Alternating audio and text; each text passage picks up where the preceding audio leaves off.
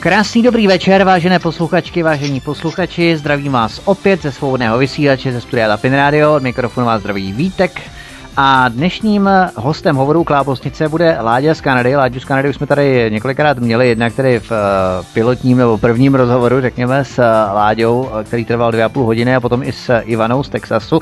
A Láďa se rozhodl, že naštíví několik států ze starých dobrých Spojených státech, kde předtím ještě působil, když emigroval do Spojených států z České republiky nebo ještě z bývalého Československa, řekněme. No a vypravil se do několika států a právě s jeho čerstvými dojmy, zážitky a zkušenostmi se rozhodl s námi podělit, protože my jsme se psali potom a mi sdělil docela dost zásadních a hlavně pozitivních věcí. Myslím, že před Vánocemi bychom měli dbát i na pozitivní věci, nejen tedy před Vánoci celý rok, ale před Vánoci obzvláště. Takže eh, na rozdíl tady od naší, naší říše stínů, jak bychom to mohli nazvat, protože tady je opravdu mrtvo. Eh, nevím, jestli to také cítíte v České republice, co se týče určité angažovanosti ve společnosti a nějakým způsobem alarmizačních tendencí, které tady byly dříve.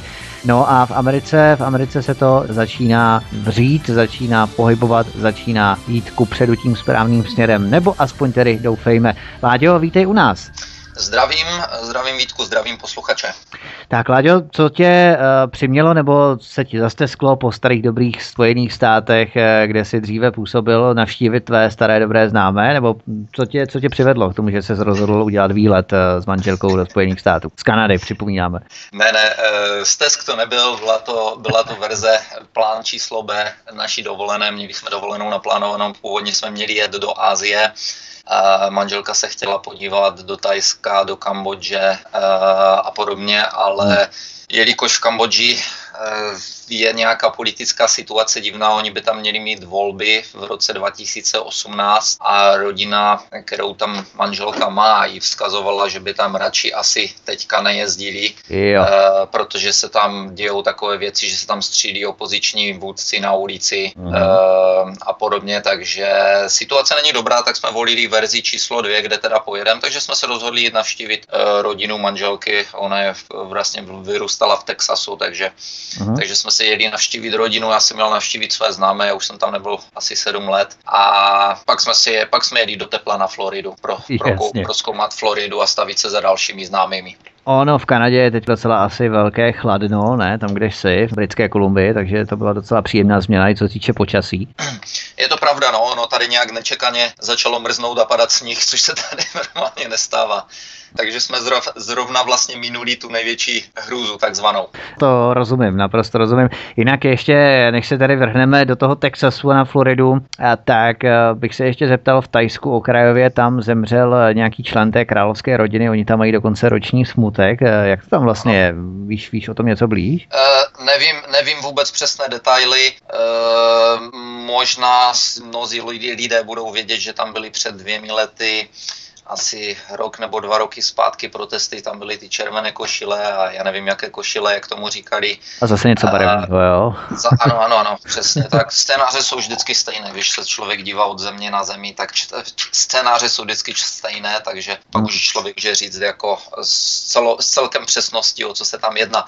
Takže tam, tam, se, tam, se by, tam byly nějaké pokusy o jakoby převraty nebo revoluce, a teďka tam zemřel král, myslím jejich, takže situace taky nejistá trochu. Takže celý ten region je takový, jako není tam, neděje se tam nic eh, zvlášť špatného, ale není to, hmm. jak to bývalo. No, je to takové nejisté a ono víme, že v tady těchto zemích, stejně tak jako v Latinské Americe, se to může zvrtnout ze dne na den. Ano, ano. Eh, takže, takže detaily žádné větší nevím. Mm, ale určitě by to nebylo nic sametového, tak jako u nás předpokládám. U nás to začalo nebyla to žádná barva, byl to samet, no a postupně eh, ty techniky těch barevných revolucích se překlopily do těch barev hezkých růží a tulipánů a tak dále. Už to prostě nebylo jenom to čistě sametové, to už asi moc netáhlo. Ano, ano, ony ty barvy jsou vždycky pořád stejné. Jak říkám, je to pořád stejný scénář. Zrovna teď jsem se bavil nedávno se známými a e, bavili jsme se o Ukrajině. Oni mi říkali, jak Janukovič tam hmm. e, žil v palácích, jak ukazovali ty jeho paláce a že tam měl zoologickou zahradu a že měl všechno ve zlatě. Říkám, všimli jste si, záběru pokaždé, když Spojené státy nebo někdo svrhne nějakého takzvaného tyrana, eh, že je to všechno jedno a to samé, vždycky se tam vrhnou s kamerama a natáčejí, v jakých palácích si žili ti lidé a mm-hmm. jak strašně jejich eh, poddaní eh, strádali a podobně. Já říkám, možná by nebylo na škodu jít natočit nějakého senátora, jak si žili, žije v Americe a podobně. Možná byste se divili taky.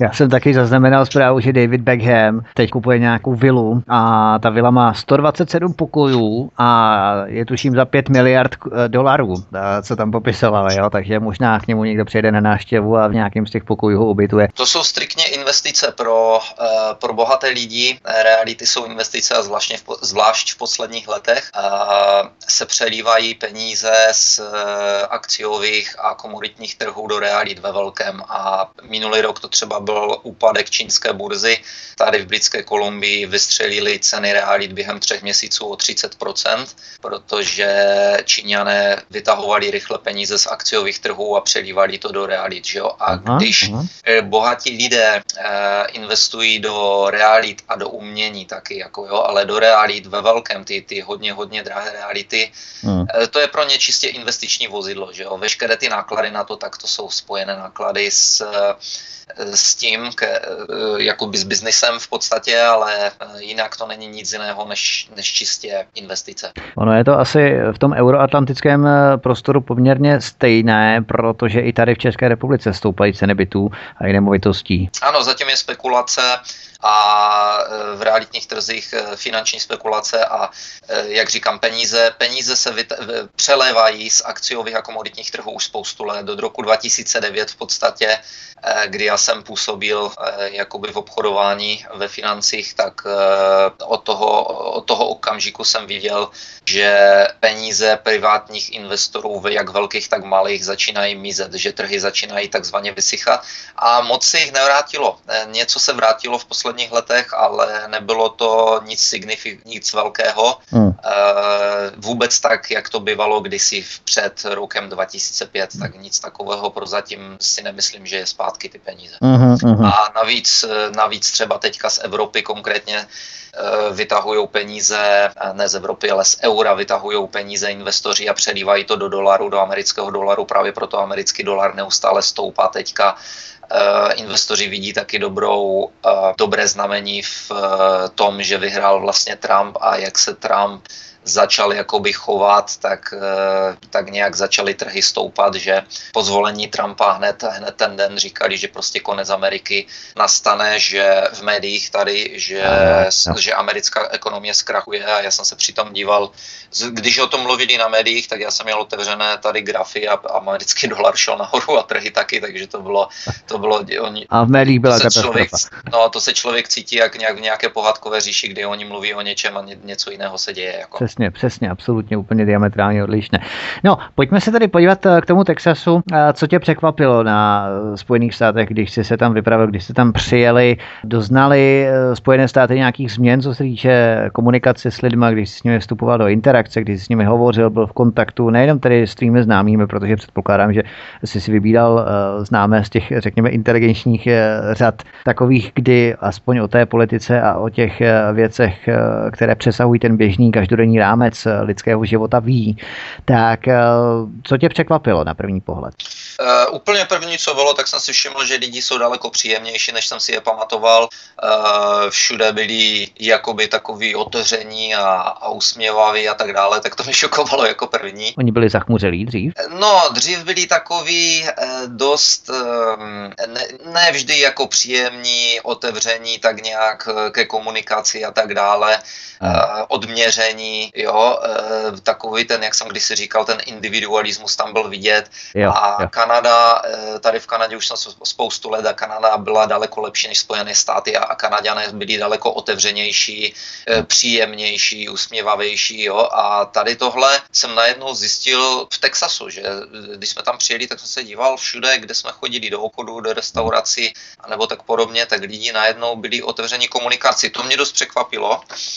Nevím, co zatím je, důvod neznám. Možná, že to je taky, my jsme byli v Dallasu a v Dallasu, do Dallasu se hrnou firmy z celé Ameriky uh, už mnoho, mnoho let, takže Dallas je takový promíchaný, Dallas není v podstatě jakoby ten právě Texas. Jo, jo. Uh, a uh, jak říkám, v posledních letech se tam hrne spoustu firm z celé Ameriky, takže je možné, že to je tady tímhle, že vlastně ta společnost je tam jakoby tak promíchaná, že jsou tam lidé z jiných států, takže možná asi tady toto. Uh, názorově na politiku, ekonomii, tak uh, to už mi bylo předesíláno mými známými předtím. Uh, v podstatě hodně lidí podporovalo, neřekl bych podporovalo Trumpa, ale hodně lidí prostě řík, byli za tím, že Trump vyhrál volby a jde se dál. Jo. I lidé, kteří mi řekli, bylo spoustu lidí, kteří mi řekli, no to jsme, to jsme dopadli s Trumpem, jako to jsme, to jsme opravdu dopadli dobře, nikoho inteligentního inteligentnějšího jsme nenašli. Hmm. Nicméně eh, většina z těch, které jsem potkal, tak nemohli ani cítit Clinton, Clintonovi a nemohli ani cítit nic, nebo ne, neměli byli znechuceni tím, v co se Amerika obracela v posledních letech. Eh, velkou ránu si myslím do myslí Američanů zasadila Obamacare, což je zdravotnický plán, který Obama vymyslel takzvaně. Eh, pak, se, pak co já jsem viděl, tak ten byl spíš napsán farmaceutickýma firmama a pojišťovnama zdravotníma, které jsou samozřejmě privátní v Americe, takže Obamacare byl jeden velký podvod na Američany. Hmm. Bylo jim slibováno, že si budou moct konečně pořídit eh, zdravotní pojištění, eh, že bude zdravotnictví více dostupné, nicméně opak je pravdou. Podle toho, co jsem slyšel od lidí, tak spoustu z nich si pořád nemůže dovolit zdravotní pojištění, akorát, že co se změnilo pod tou Obamacare, tak teď to mají nařízeno, teď to musí povinně zaplatit, jinak budou platit pokuty velké a tak dále. Dříve to nebylo, dříve to bylo prostě pokud nemáš na to šíleně drahé zdravotní pojištění, tak si ho prostě nekoupíš, tak teďka prostě si ho musíš koupit, máš to nařízeno a budou pokuty. To známe z České republiky, že jo. Mm. Takže v podstatě pro některé lidi, já si myslím takhle, co jsem slyšel, tak pro ty úplně, úplně nejchudší lidi, lidi to pomoc byla. Pro zbytek společnosti je to při horší. A mluvil jsem s pár lidmi, kteří mají firmy a ti si, ti si stěžovali, ti říkali, že pro ně je to teďka daleko horší taky. Takže ti, tem, ti tím byli nebyli vůbec nadšení. A takže to je jenom Obamacare, která ty Američany jakoby zaskočila, když si řekli, aha, takže ono je nám tady pořád nás vodí za nos, čím dál tím víc a je to pořád stará píseň známá, pořád ti lžou a mažou med kolem pusy a, a hmm. skutečnost je úplně jiná. Ohledně toho Obamacareu, on totiž eh, Trump vyhlašoval v eh, té předvolební kampani jeho nebo volební kampani, řekněme, že on ten Obamacare bude chtít zrušit a následně po těch volbách zmírnil to tempo, přehodnotil tu situaci a pouze se nechal slyšet v tom smyslu, v tom směru, že bude chtít provést nějaké kosmetické změny na tom Obamacare, čili on s tím veskrze souhlasí, akorát bude chtít změnit nějaké uh, výchozí parametry, parametry tohoto systému. Jakým způsobem se k tomu staví teď Donald Trump, jestli to víš? Eh, podle toho, co jsem sledoval, tak eh, za prvé to, co říkal Donald Trump před volbama, nebo jakýkoliv jiný politik před volbama, tak na to se nesmí moc dávat, že? To jsou no. předvolební boje, oni můžou no, navykládat všechno. A nicméně a taktéž e, po tom, co se dostane vlastně do práce takzvaně, to znamená, když je zvolen a když začne jednat e, s těmi, s těmi firm, e, s firmama, když se podívá do účetnictví státních firm nebo těch, stát, těch institucí, ministerstev a tak dále, tak třeba zjistí, že spoustu těch, z těch věcí, které chtěl udělat, tak udělat prostě nemůže, nebo je nemůže udělat tak, jak chtěl. A on řekl ohledně Obamacare, když se na to podíval, že se mu líbí základ, ten princip toho, eh, což si lze vyložit e, různě, protože jako princip toho byl dobrý, to je Obamacare, protože ten princip, když si to vyložíme tak, že, že měl pomoct americkému lidu k tomu, aby konečně si mohli američani pořídit e, zdravotní pojištění, aby si mohli konečně dovolit lékařskou péči, tak onen princip má smysl, že jo. A hmm. akorát, že provedení toho, jak, jak to potom bylo prováděno, tak to už je potom jako velká otázka, kde se to zvrtlo, že? Eh, takže ona je otázka, co tím chtěl básník říct, nebo Donald Trump. Hmm. Chtěl tím říct, že ano, zachová jakoby Obamacare, ale udělá se to, začne se to dělat trochu jiným způsobem, aby si to i normální lidé mohli dovolit. Těžko říct. Je, je vidět, že v Americe je tlak prostě i z vlády, i z nynější vlády, tlak na farmaceutické firmy. Byl tam třeba krásný příklad nedávno, před pár měsíci nebo před rokem, kdy jeden mladý, teď jsem zapomněl jeho jméno, nějaký mladý investor někde z Wall Street, uh, byl pověstný tím, že je to prostě takový dravec, tak on skoupil nějaké farmaceutické firmy a prostě každou firmu, kterou koupil, tak z čista jasna zvedl ceny těch léků uh, několika mnohanásobně, třeba desetinásobně, yeah, yeah. v několika desítkách nebo stovkách procent. No a ona to je praxe, která se teda v Americe dělá normálně, on, ono se tomu říká kapitalismus, ale e, nešlo to pod fousy vládě, očividně. Mm. A vypadalo to, že to nešlo pod fousy ani republikánům, ani demokratům, protože e, si ho předvolali do Senátu a tady toho mladého a nedopadlo to pro ně dobře. Nakonec na něho vytáhli, že e, dělal nějaké i finanční podvody a tak dále a tak dále. Jo. On prostě zvedl akcie těch firm, které koupil, raketově ty akcie vystřelili, protože samozřejmě on ohlásil, že tady tenhle lék od dneška nebude stát 70, ale bude stát 700 dolarů. Jasně. Nebo, nebo 7 tisíc dolarů. E, takže samozřejmě akcie okamžitě vystřelili, no ale asi to přestřelilo drobátko. Nebo zatím hmm. bylo něco jiného, těžko říct. Takže jak ti zatím bylo, co zatím bylo, je vidět, že e, je ten tlak spousty senátorů v Americe, spousty vládních ústavních činitelů v Americe na to, aby opravdu se už něco začalo dělat. Připadá mi to, že už spoustu z nich říká jako dost je dost. Ron, Ron, Ron Paul třeba Hmm. Ten je dlouhodobě známý tím, že eh, kritizuje hodně věcí, které se dějí v dnešní americké společnosti, ale vypadá to, že se k němu více hlasitěji přidává víc a víc senátorů, kteří dříve třeba vůbec nepromlouvali takhle, promlouvali čistě jenom tím, že volili proti určitým zákonům nebo že je neschválili a podobně, ale teď už, teď už kolikrát i otevřeně vystupují do médií. Takže... Myslíš, abychom nebyli příliš optimističtí, ale abychom si načrtli nějaké reálné kontury, tak myslím, Myslíš si, že se právě ti senátoři anebo v dolní komoře zástupců, zástupců vlád a jednotlivých států, Spojených států amerických, takže se přibližují k těm lidem, že oni jednoduše cítí ten feedback, tu zpětnou vazbu těch lidí, je, že začínají obracet ty rozdíly, které tvoří vlastně tu základní čáru mezi těmi lidmi a elitami, respektive vládou a tak podobně, tak eh, že se začínají nějakým způsobem zase scházet na těch základních tezích, ideách těch eh, Spojených států eh, nějaké koexistence mezi sebou nebo je to příliš optimistická vize moje nějaká?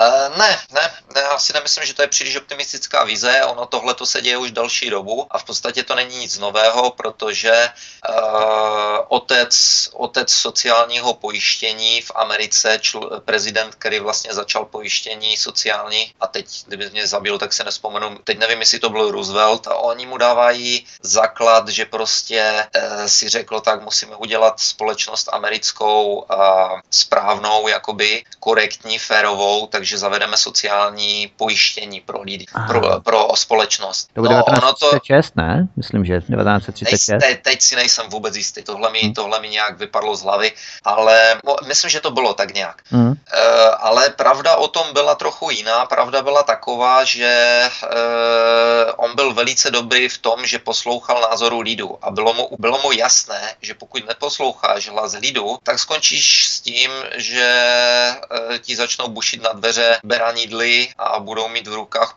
pochodně a budou připraveni ti yeah. spálit hrad nad tvou hlavou. Jo? Takže on prý přišel údajně, udělal velké zhromáždění s velkými biznismeny v Americe s předními bankéři a tak dále a říkal, situace je taková. Pokud nedáte lidem to, co chcou, eh, pokud jim neuděláte správný sociální stát, nějaký férovější, pokud se k ním budete chovat jak za feudalismu, no tak do prostě a dobře jednoho dne pro vás přijdou s vidlema, s vidlema, s vidlema a cepy. Takže eh, zavčasu jsou, budete muset souhlasit s určitými ústupky a dát jim určité, um, určité věci, budete muset se vzdát určitých zisků v rámci férovější sociální společnosti, aby společnost byla spokojená, abyste jim takzvaně zavřeli ústa, aby jsme mohli pokračovat dál. Ale taky chápal, že a spoustu i těch biznismenů, podle toho, co jsem četl, chápali, že i onen kapitalismus nemůže fungovat jak eh, prvobytně pospolná společnost nebo feudální, feudální společnost, mm-hmm. otrokářská společnost, že prostě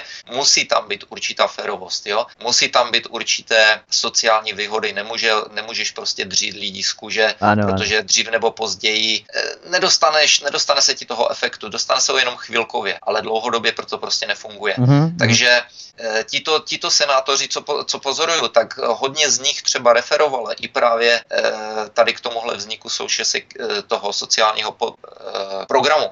Social security se tomu říká. Mm-hmm. A jsou, jsou si velice dobře vědomí toho, že je třeba, že společnost je nemocná, ty nůžky jsou opravdu velmi, velmi rozevřené, spoustu z nich otevřeně říkám, my, jsme, my, my o sobě říkáme, že jsme nejlepší země na světě, ale my jsme hodně, hodně, hodně, hodně pozadu za ostatními zeměmi. Já říkali třeba Evropa je na tom je úplně někde jinde, že?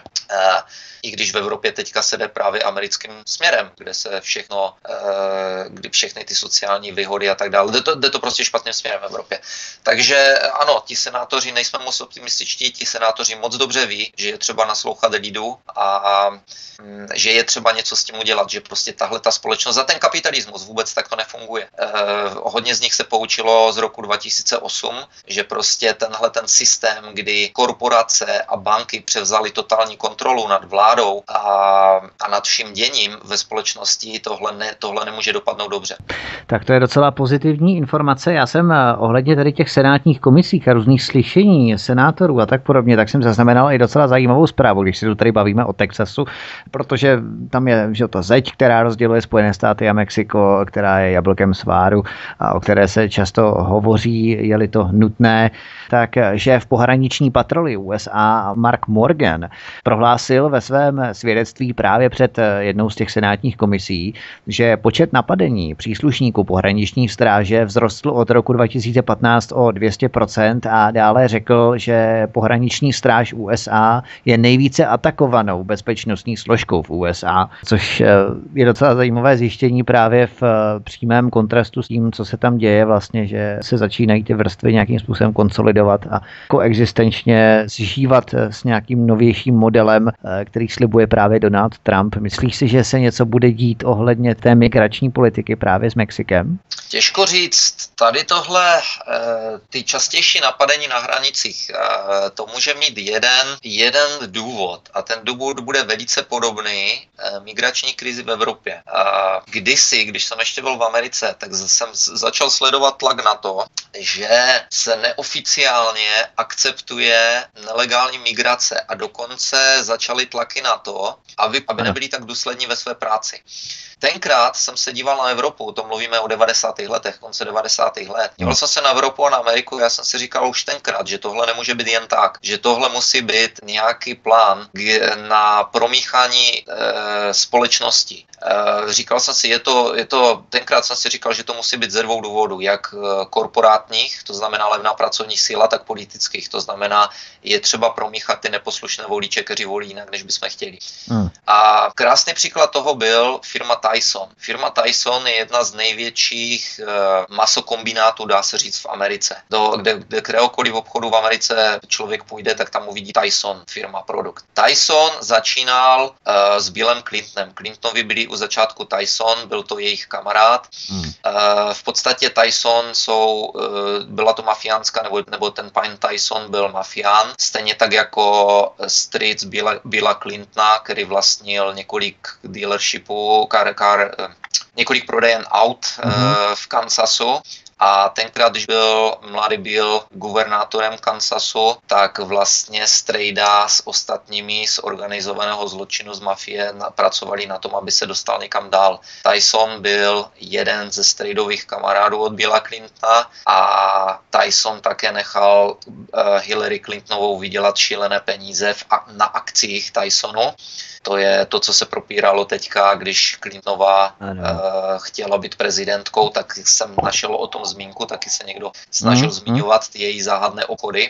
My tam měli právě ty před Levinskou, kdy to byl ten největší spin doctoring že ve Spojených státech, nebo historii Spojených států, kdy oni tu kauzu těch Clintonových, kde měli ty nesmírné potíže, komplikace v Arkansas, tak to překryli tou Levinskou, že jo? No, díky tomu eh, ono to vypadá, že, že v, eh, nějak ta válka v Jugoslávii se taky hodila velice do krámu zrovna v té, v té době. Uh-huh. A o tom byl natočený film Wag the Dog, Vrtěti psem. Jo, jo, jo, jo. Takže to, eh, ten Tyson, proč mluvím o té migraci? Já jsem si, já jsem si jednou všiml, já jsem totiž, když jsem dělal biznis, tak tam mě varovali před tím, že nesmím, nesmím zaměstnávat ilegální Mexikány, že tam je 50 tisíc dolarů pokuta za to a tak dále a tak dále.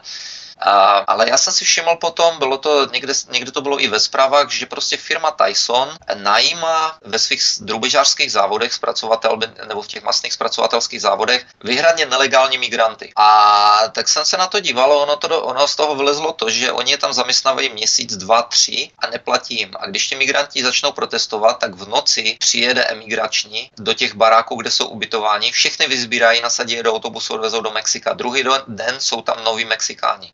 A tohleto, tohleto bylo, o tom byla natočená reportáž v amerických médiích, tohle jsem viděl přímo v amerických médiích kdysi. Hmm. Byla na tom, o tom natočena reportáž, byli tam přímo s kamerama když, když přijelo to imigrační do těch baráků a vytahovali jednoho Mexikána po druhém, nebo Mexikán, oni jsou všude z Jižní Ameriky, z různých zemí. A tak je vytahovali jednoho po druhém, prostě nakladali do autobusu, odvezli. No a potom to byla tak investigativní reportáž takzvaná, takže potom říkali, jak je možné, že, že Tyson vůbec není, že se vůbec emigračně neobtěžuje dát jakékoliv pokuty Tysonu, jo. Pak našli nějaké další dokumenty, že Tyson měl nějakou spolupráci s emigračním a tak dále. Takže to je bod číslo jedna.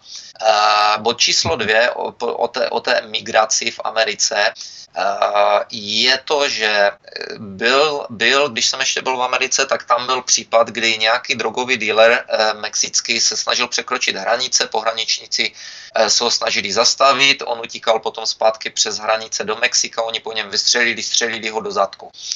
No a on se, milý drogový dealer, ujal soudit Ameriku za ublížení na zdraví. A tenkrát jsem, jsem si říkal, tak je, je to vtip, prostě tohle to bylo něco neslychaného, ale byl jsem s hrozou jsem zjistil, že on, americká vláda s tím souhlasila hmm. a bylo to za vlády George Bushe a e, opravdu začal soudní proces s těmi dvěmi pohraničníky americkými za to, že střelili toho, pohrani- e, toho e, drogového dílera. Hmm.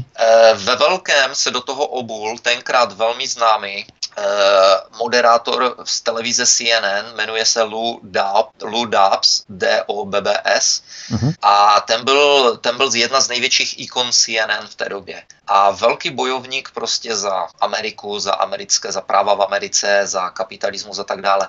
A ten, ten prostě tomu nedal pokoj. Ten do toho šil, šil, šil, pak se zjistilo, že oni dokonce vláda americká dala onomu, onomu drogovému dealerovi Eh, nějaký, nějaké povolení, k, eh, ne zelenou kartu, ale něco jako zelenou kartu, aby mohl volně jezdit do Ameriky k soudu do Kalifornie, okay, jo, aby jo. mohl jezdit k těm soudním stáním. Takže v průběhu toho soudního procesu ho zastavili na hranici s, plným, s plnou dodávkou eh, drog, normálně narvané drogama. Mm. Tento, tento, toto bylo soudem zakázáno jako, jako další fakt, tohle se nesmělo u soudu zmínit, aby se, aby, a důvod byl, aby se náhodou ta jury, takzvaná, ta, to znamená ta komise, co tam sedí, mm. aby náhodou nepojali jiný názor na toho drogového dílera. Jo, aby pod vlivem, aby pod vlivem, aby to neovlivnilo jejich rozhodování v tom případu těch dvou pohraniční, pohraničníků, ano. To, ne, to, to, jsem si říkal, že se mi to jenom zdá. Mohli mu vůbec říkat drogový díler, aby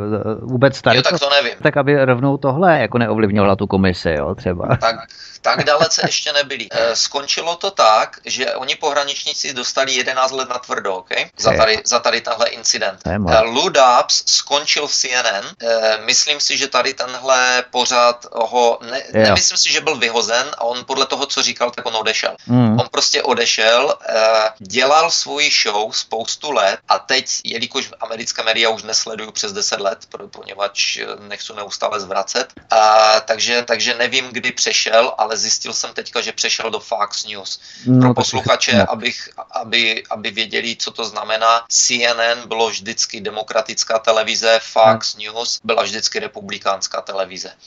Takže Lou Dobbs byl vždycky jakoby demokrat, pracoval pro CNN většinu svého, si myslím, kariérního života, no a odešel od nich. Díky tady tomu si myslím, myslím, že něco takového řekl v tom smyslu, že, že viděl, že Amerika se začíná prostě obracet v něco, co vůbec nechápal a nikdo to nechápal. Hmm. Ano, takže tohle jsou případy, kdy, kdy teď se mnoha posluchačům rozsvítí a řeknou si, to je, to je to, co se děje v Evropě. Takže ano. Hmm. Eh, a to je, to je přesně to, co já vždycky říkám. Eh, první se něco děje v Americe a pak to přechází do Evropy. To je jedna z dalších věcí, kterou, kterou můžu, na kterou můžu ukázat prstem. Takže uh, tyhle ty dvě, jenom třeba tyhle ty dvě, eh, tyhle ty dva případy ti můžou říct, uh, co se děje v poslední době s, uh, na amerických hranicích a s tím, jak jsou pohraničníci jakoby persekuováni za spoustu věcí. Mám kamaráda, který pracuje pro pohraničníky, hmm. dělá teda na letištích většinou, oni je rotujou, co čtyři roky dělají na jiném letišti, musí vždycky odejít z toho letiště a jít do nějakého jiného místa nebo do nějaké jiné země. Jasně. A ten mi říkal, že prostě je to tak tvrdé pro ně, že po nich tak jdou za každý přešlap, za každou maličkost, za, kaž, za cokoliv. Prostě když on mi vykládal, jak se tam chovají k těm pohraničníkům, on říkal, že tam je strašná fluktuace, že prostě odcházejí, že jsou znechuceni. Jo, jo že na to uh, takže, takže moje divoká úvaha takzvaná by byla, že prostě i v té Americe se pokoutně snaží uh, rozbít pohraniční službu, rozbít emigrační mm-hmm. aby, aby, mm-hmm. Se, aby se prostě dovolovalo promíchávání tady tohle, tahle, tady tahle invaze. No a samozřejmě, kdo to ví jako první, tak budou lidi, kteří se chcou nelegálně dostat do Ameriky, různí převaděči a tak dále. Těm to bude velice jasné všem, Jasně. nehledě na to, že když jdeš například do, na emigrační do Dallasu, tak to je tam sami Mexika. Tam bílého neuvidíš. Takže oni mají, oni mají kolegy, je, me, spoustu advokátů emigračních mi řeklo v Dallasu, že prostě to je všechno ruka ruku je. Jo? Takže, e, takže jim je jasné, že se to jakoby povolovalo spoustu let, takže proto si myslím, že jsou možná i ti migranti agresivnější, že ví, že se jim stejně nic nestane. E, byl šerif v Arizoně, který šel tvrdě proti migrantům, nechával je tam přespávat v kempech pod širým nebem, strašně ho za to pomlouvali, jeli proti němu, byla proti němu pol léta a léta byla proti němu kampaň v amerických médiích, co to je za, za rasistu. E, a on ten jim jasně říkal, hele, jednou si ilegální migrant, nemáš tady co dělat, si kriminální, e, co očekáváš. Ale prostě ne, oni po něm šli, nedali mu pokoj a tohle byla další z těch věcí, kterou vlastně si mohl člověk uvědomit, že tady něco není v pořádku. A, takže tolik asi k tomu, e, k těm problémům, k těch útoků na hranicích a k tomu, jak si říkal, co si ten šéf pohraniční služby, uh-huh. na co si stěžoval. To je poměrně takový kontrast oproti tomu, co si říkal na začátku, že tam je ta situace poměrně taková, řekněme, odlehčenější, e, lepší než před těmi deseti lety, takže není všechno úplně tak růžové, jak se to může zdát na první pohled. Ne, tak ono samozřejmě tohle to není, tohle to není nic pro Američany nového, ta migrace Američany ani zas tak moc jakoby netrápí, protože už si na to zvyklí. E, jo, už si na to jo, zvyklí, jo. už to tam běhá, už to tam je tak dlouho ta ilegální migrace a už je to tak dlouho, že to je jakoby tak tiše akceptováno, že už vlastně bych řekl, že Američané jakoby zrezignovali e, tak trochu pod velením Obamy, Nicméně teďka, když to Trump přinesl znovu na světlo boží, tak teď, eh, teď teda američani si myslím, že možná jakoby souhlasí s tím, že by se mělo to nějak zregulovat, jo? že by se mělo něco s tím udělat. No a nakonec, co jsem slyšel od samotných uh, Američanů, samotní takzvaní migranti nebo emigranti, kteří tam jsou, i samotní Mexikáni, i samotní různé od, ostatní uh, skupiny, tak říkají, že prostě ano, že je třeba s tím něco udělat, protože jasně chápou, že tady tahle nelegální migrace přináší kriminalitu, přináší eh, podrážení cen, sražení cen na pracovním trhu, že to je výhodné akorát pro pár lidí, ale jinak pro společnost to výhodné není, protože ti migranti kolikrát třeba nemají papíry, takže se musí uchylit k organizovanému zločinu a tak dále. Jo. Takže uh, každý chápe, že je s tím něco děl, třeba něco dělat. A já třeba, když jsem byl v Dallasu, tak já jsem si všiml, šel jsem, uh, šel jsem tam na kafe ráno do dvou různých míst a, hmm. a tam, kde jsem vždycky chodíval, když jsem tam bydlel. A já jsem byl šokovan, já jsem tam byl jediný bílý s mojím kamarádem. Aha. Všechno to tam byli severoafrič, severoafričani, jako takové typy severoafričanů. Já se na to dívám, říkám, co tohle to je. Hmm. A teď si, jak jsem jezdil po těch okolích, tak se dívám sama etiopská a somalská restaurace. Jo. Takže si říkám, takže to budou asi a obchody, jo? takže jsem si říkal, to budou asi oni. No a pak jsem se dozvěděl od jednoho kolegy, který pracuje eh, pro komplexy apartmentové, to znamená něco jako dalo by se říct jakoby RPG, mm-hmm. bakaly, ano, eh, tak, které, takže eh, v společnosti, které vlastní spousty, spousty, spousty bytů a ty pronajímají, tak on mi říkal, že co se děje, že ano, tady tihle lidi, že jsou migranti a že je přivážejí do Ameriky neziskové organizace a že je pronajímají, že ty byty pronajímají, ty byty platí vláda.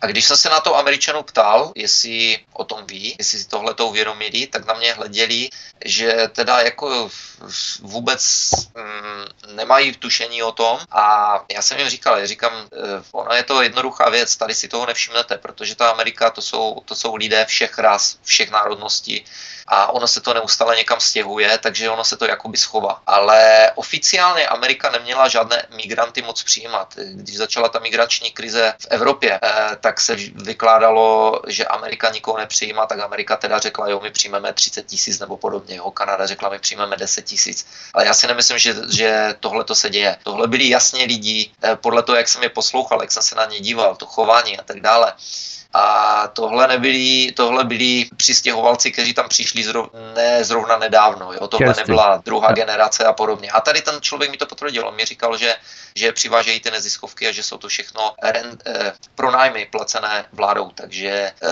je tam spou. Ono je to docela i koordinované, to mě docela přivedlo na zajímavou úvahu, protože tady máme malckou neziskovou organizaci MOAS, MOAS, Migrant Offshore Aid Station, a tak tato MOUS eh, pašuje eh, ilegální eh, migranty právě z libýských břehů přes Lampedusu v koordinaci právě s italskou pobřežní stráží. A tato MOUS má právě úzké vazby na proslulého amerického vojenského dodavatele Blackwaters. Tu společnost MOUS řídí Chris Catrambone a jeho žena Regina. A Chris Trombone se narodil na Louisianě, kde zažil krizi v roce 2005 v rámci hurikánu Katrina, že jo, k tomu se dostaneme později, a pracoval v americkém kongresu ve Washingtonu DC a poté pracoval jako vyšetřovatel pojistných podvodů pro americkou vládu. Za tím účelem byl vyslán do míst jako je Irák, Afghánistán. V roce 2006 založil globální společnost Tangiers Group, specializující se na pojistky, různý nouzovou pomoc s řešením pojistných událostí jo, a tak dále a tak dále, a která se za pár let rozšířila 50, 50 dalších zemí, včetně Itálie, kde potkala jeho budoucí manželku, tu Reginu, že jo. A pak na Maltu, kde založili právě neziskovou organizaci, aby pomáhali populaci ze třetích zemí světa překonat eh, moře pro lepší život. A další člen výboru toho mousu je Ian Ruggier, což je bývalý malský námořní kapitán, který je známý pro jeho extrémně strašné zacházení s uprchlíky. A další člen toho mousu je Robert Young Pelton, což je jejich strategický konzultant. Dříve pracoval jako novinář na volné noze a dostal se do kontaktu s člověkem jménem Eric Prince. A tady se už právě dostáváme k tomu Blackwaters, protože ten Eric Prince je právě zakladatelem neblaze proslulé Blackwaters. Mimochodem Black Blackwaters zaměstnává právě v Louisianě v roce 2005 během hurikánu Katrina, takže vlastně ten zakladatel toho Mousu, Chris Catrambone a právě Robert Young Pelton, nyní strategický konzultant toho Mousu, se tady nepohodl právě s Erikem Princem ohledně nějakých finančních záležitostí. Jo, ale tady prostě vidíme ty propletence, úplně šílený propojení, jak to vlastně všechno zapadá a souvisí dohromady. Jo? No, ano, je to přesně tak. Jako, jo, já jsem chtěl jenom rozplít, rozplít ty vazby, jakoby, jo? že, že ano. opravdu s ty vlastně evropský a americký neziskovky je opravdu šílený, šílený propojení, když to vlastně rozpítáme dohromady, tak zjistíme, že ty neziskovky navzájem spolu spolupracují spolupracují. Přesně tak. Eh, řekl jsem to, říkal jsem to teď eh, zrovna lidem eh, tam dole, když jsem tam byl, tak já jsem jim říkal, když si dáváte, když sledujete všechny možné zdroje informací, pamatujete si, co jste četli nebo slyšeli, začnete si dávat jedna jedna dohromady, tak vám to, tak zjistíte, ano. že se pohybujete v kruhu za chvíli. Ano, ano. Já mám kolegu, který je ředitelem neziskové organizace americké Human Rights International mm-hmm. pro Texas a bohužel se mi, ho nepoda- se mi nepodařilo s ním teď spojit při téhle návštěvě, ale ten eh, je to bývalý eh, advokát, on to býval můj advokát, když jsem mýval biznis a eh, vlastně velkou advokátní společnost v Dallasu a prostě dal se tady na neziskovou, nevím z jakého důvodu, já už jsem byl pryč tenkrát, ale akorát vím, že mi potom volal, že začal pracovat pro tu Human Rights International mm-hmm. A a e, říkal mi, že prostě pomáhají tady těm, přesně jak se říká, lidem z třetího světa ve velkém a říká mi, no my budeme mít vždycky spoustu práce, protože tam pořád je někde nějaký konflikt. No a jednoho dne mi volala kamarádka a říkala, uh, chtěla, abych jí pomohl, že má, že její známa má rodinu, její známá Ukrajinka, má sestru s dětma a přijeli z Ukrajiny, myslím, že byli z východní Ukrajiny, že přiletěli do Ameriky a že prostě chcou zažádat o azyl, že tam chcou zůstat. A takže já jsem ho skontaktoval tady toho kolegu a říkám mu, hele, tady je případ, eh, je třeba jim něco, je třeba jim pomoct. A to bylo v době, kdy, kdy vlastně ta situace, to je tak dva roky zpátky, že, nebo, nebo už možná tři, kdy ta situace na východní Ukrajině byla prostě bojová. A eh, on mi řekl, že Ukrajina nespadá do seznamu zemí jakýchkoliv problémových zemí. To znamená, že žádná nezisková organizace ti nemůže pomoct. Ty musíš být na určitém seznamu zemí, které spadají pod, pod ty organizace, jakékoliv ty světové organizace, které ti můžou pomoct. Uh-huh. A tak jsem se optal, říkám, počkej, počkej, to je nějaké zvláštní. Takže Amerika ale přece e, hřímá každý den v médiích, že Ukrajina byla napadena Ruskem, že je tam humanitární krize, tak z jakého důvodu e, nejsou na seznamu, z jakého důvodu nejsou no, jasně. A, e, emigrant, nebo ti utečenci z Ukrajiny, z jakého důvodu jim není pomáháno. E, říkal, to já nevím, ale e, bohužel ti nemůžu pomoct. On mi říká, to by musela mít nějakou úplně šílenou, šílený e, příběh, barevný, barvitý, kterého by se média chytli, prostě nějaká úplná šílená senzace, aby se toho naši advokáti mohli chytnout a aby na základě toho mohli začít argumentovat s vládou Spojených států, aby jí mohli udělit utečenecký status. A moje, moje jas, můj jasný závěr z toho byl samozřejmě, že nechcou žádné utečence z východní Evropy přitáhnout do Ameriky, protože by se mohli dozvědět pravdu. No jasně, a, a byla by to ruská propaganda. Tak jsou radši lepší severoafričani.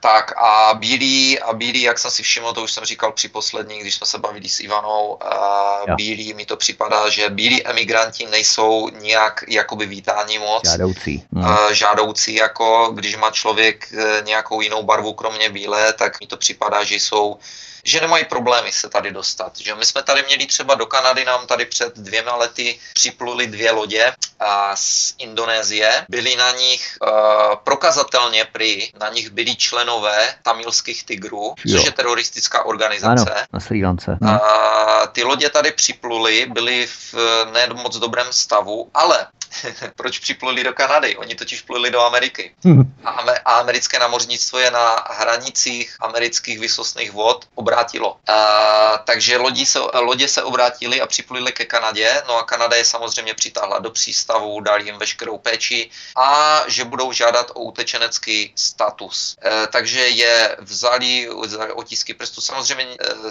myslím, nevím, jak to bylo s dokladama, ale četl jsem, že spoustu z nich doklady žádné nemělo. Nicméně, nějaká organizace se toho chytla a říkala, že prokazatelně na, na té lodi jsou e, členové tamilských tigrů, dostali informace z Indonésie, než té lodě vyplouvaly. A nicméně to kanadské vládě vůbec nebránilo, aby je vzala e, pěkně tady do vnitrozemí. No a když byli zavřeni, když byli na tom emigračním centru a Eh, dělali s nima veškeré to papírování, tak jim potom řekli dobrá, takže my rozhodneme u soudu, jestli máte názor na rok na utečenecký status. Bude to trvat tak někde od půl roku do dvou let, takže tady máte prozatímní povolení k pobytu v, v Kanadě a až vám pošleme dopis, tak se potom dostavte k soudu. Hmm, Tohle není vtip. Tohle, tohle samozřejmě, samozřejmě už se nikdy média kanadské nezmínila o tom, jestli vůbec k nějakému soudu došlo, no, jestli tam vůbec někdo tak. přišel. Američané, američané uh, protestovali proti tady tomu hmm. uh, oficiálně, protože samozřejmě spoustu z těch lidí mohlo přejít nelegálně do Ameriky, což ano. není moc velký problém tady na kanadsko-amerických hranicích.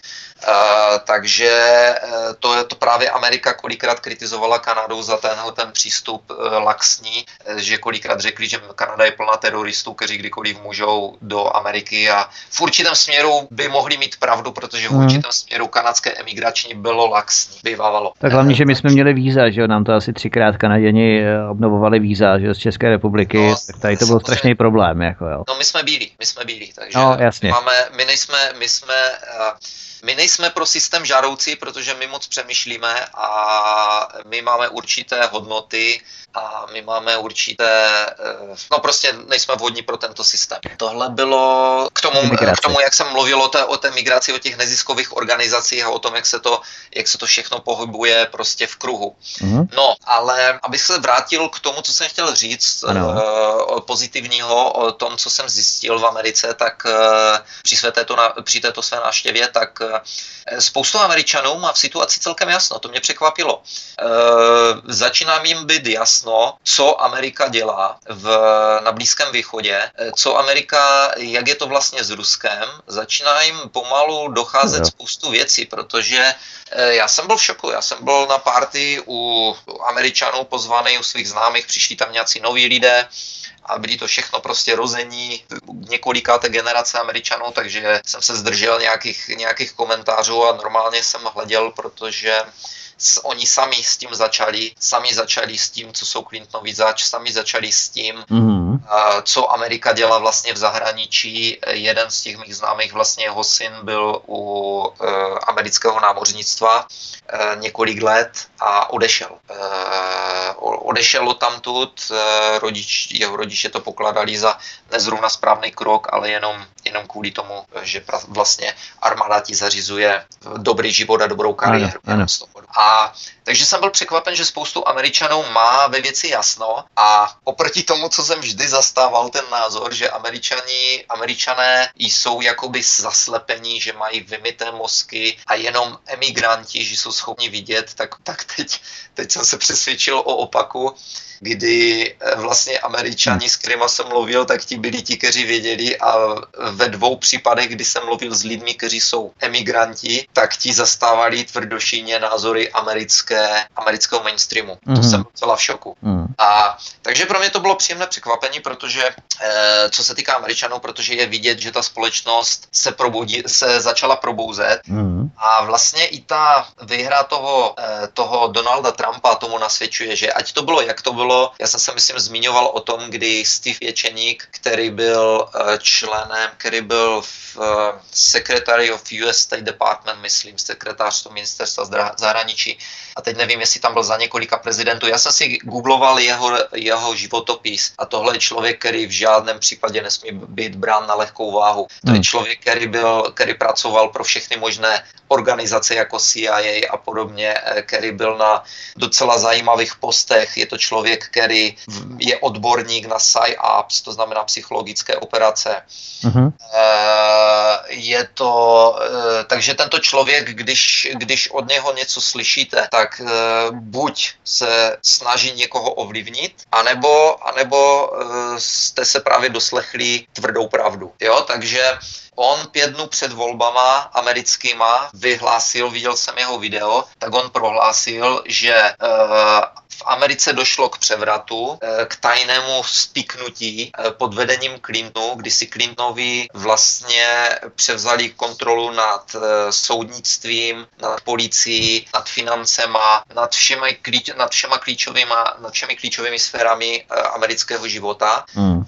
A řekl, že lidé jsou už tady tímhle, že už toho mají dost a prostě organizace, všechny organizace jako CIA, FBI, vojenská rozvědka a další a další, že, že už toho mají dost a že začali pracovat na protipřevratu takzvanému. Ale že nebudou tento převrat, že, že, ne, že nedošlo, nedochází k tomuto převratu jakoby násilnou cestou, ale že to udělají stejnou cestou jako Clintonovi.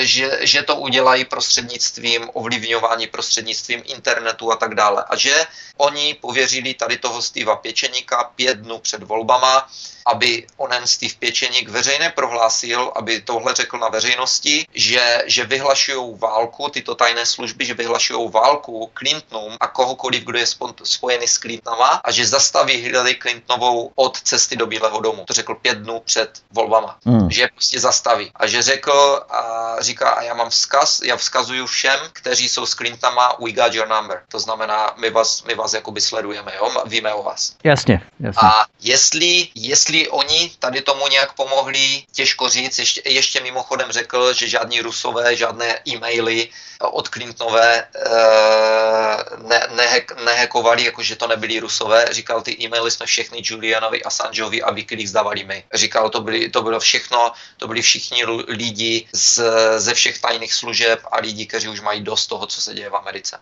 Takže v podstatě, co jsem chtěl říct, tak američani, američané v tom mají jasno, e, projevilo se to na těch volbách, ať, ať ty volby byly ovlivněny těmito tajnými službami nebo nebyly, e, těžko říct, že došlo k přepočítávání hlasů iniciovaných e, kandidátkou za zelené Jill Stein. Mm-hmm. E, těžko říct, co se, jestli Jill Stein byla do tohoto vmanipulována, jestli to dobře myslela, anebo jestli je součástí Clintonu celé té hry, protože do té doby, než, než došlo k tomu přepočítávání hlasu, tak já jsem zastavil názor, že bych volil jedině pro Jill Stein v celých amerických volbách, pro nikoho jiného. Spoustu lidí oni nevěděli, stejně tak jako nevěděli o Gary Johnson mm-hmm. za liberaty, liberát, teď to neřeknu. Takže spoustu lidí, jak v Americe, v Kanadě, tak po celém světě vůbec netušilo, že jsou další nějací kandidáti, kromě Trumpa a Clintonové, po tom, co hmm. Bernie Sanders vlastně se vzdal. Uh, takže já jsem zastával názor, že bych volil pro Jill Stein, nicméně e, tam měla velice dobré názory, tam měla takové názory, že jsem si říkal, to kdyby vyhrála volby, tak ji hned zastřelí v tu minutu pro jistotu, hmm. uh, jako Kennedyho, ale uh, když začala iniciovat ty, to, ten přepočítávání těch hlasů, tak hned vlastně se objevilo někde, že ona potřebovala, teď nevím, jestli 4 miliony dolarů, určitou částku na to, aby se ten proces mohl iniciali, iniciovat. A e, vlastně vyšlo najevo, že největší a nejrychlejší přispěvatelé na ten účet, ona potřebovala dary na to od lidí, od Američanů a mhm. největším a nejrychlejším přispěvatelem byla organizace, která patří George Sorosovi. Mhm. Přispívali v rychlosti 160 tisíc dolarů za hodinu.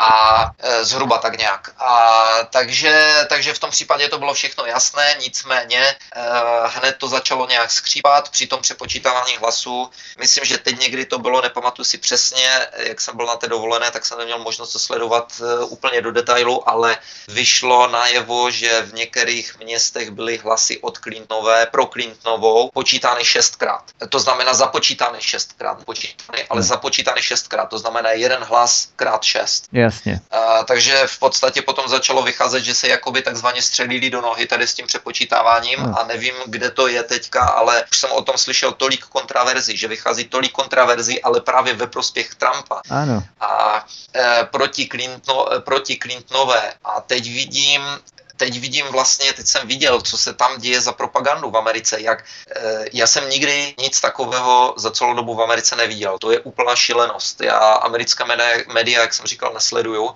ale to, co jede v CNN, to je klobouk no. dolů. E, komunistická propaganda tomu není, nesáhá ani pokotníky. Mm, mm. V žádném případě. Takže myslíš, že čím, čím je uh, lidem jasněji, tak tím ta propaganda frčí ještě tak, na plné obrátky. Tak. Uh, lidem by bylo jasněji, kdyby sledovali uh, pravidelné relace, kdy novináři sedí v, na ministerstvu zahraničí a spovídají toho pana Kirbyho z US State Department, který je mluvčí US State Department, uh-huh. kdy pravidelně odpovídá na dotazy novinářů ohledně toho, co Amerika vyvádí v zahraničí. Kdyby tohle lidé sledovali, jenom tohle, nemusí nemusí číst žádnou alternativu, nemusí se dívat vůbec na nic. Jenom tohle, kdyby sledovali pravidelně, tak uh, by hned věděli, odkud vytrvané takzvaně. Protože já jsem říkal, pětileté děcko, kdyby tohle sledovalo, tak během několika hodin řekne, tady ten pan lže, jo, protože to, co ty odpovědi toho pana Kirbyho z toho US State Department, to, to, to je normální vtip, to není uh, to je útok na inteligenci obyčejných lidí, jako abych tak řekl. To jsou takové vtipné odpovědi tam. Eh, dám takový příklad, když jsem sledoval, když Rusové zbombardovali tu kolonu eh, cisteren, které vozili ukradený olej ze Syrie do Turecka, mm. tak eh, vlastně novinář James Lee, který pracuje po, pro Associated Press, což je teda, dalo by se říct, jako vlastně král mainstreamu, protože všechny média berou všechny informace jenom z pár zdrojů. A třeba Associated Press je vždycky citován všude, v každých novinách, všude. Eh, a tak tady ten pan, ten mě dost překvapuje a je mi divné, že tam pořád sedí a ho sleduju eh, osobně dlouhou dobu. A ten, ten dost jako šije do toho, do toho ministerstva zahraničí, jakoby. A Eh, ten se ptal eh, tenkrát jiného mluvčího, to byl, to byl někdo jiný, myslím tím mluvčí, nebo to byl ten Kirby, nevím. A on se ptal, eh, vy teda nadáváte na Rusy, že tam bombardují civilisty. Oni zbombardovali kolonu cisteren a tím zastavili, tím zastavili vlastně prodávanou ropu, prodej ropy do Turecka ano. a financování ISIS. Odkrojili ano. financování ISIS. Vy jste o tom očividně věděli už dlouhou dobu, že se to děje. Tak proč jste vy, jako eh, on říkal vy, myslel teda jako US State Department, tak potažmo armádu, jo? Říká, tak proč jste vy jako nezbombardovali tu kolonu už dávno? No a odpověď byla, my jsme měli strach z toho, že když to zbombardujeme, ty cisterny jsou plné ropy a my, my, uh, uh, my způsobíme uh, přírodní katastrofu. Oni byli, oni byli, oni byli eh, velice znepokojeni tím, že kdyby ta ropa z těch tankerů vytekla do toho písku na té poušti, že by to mohli způsobit ekologickou katastrofu. Okay? Tohle je, takže, takže no, když kdyby... hořely ty ropní vrty v Iráku, tak to asi tak nebylo v těch 90. Ne, to je v pohodě, to je v pohodě. To, ne, to, je, to je v pohodě. Uh, takže když by člověk, člověk sledoval, a to, je, a to je jedna relace za druhou, to je jedna relace za druhou, uh, to je prostě šílené.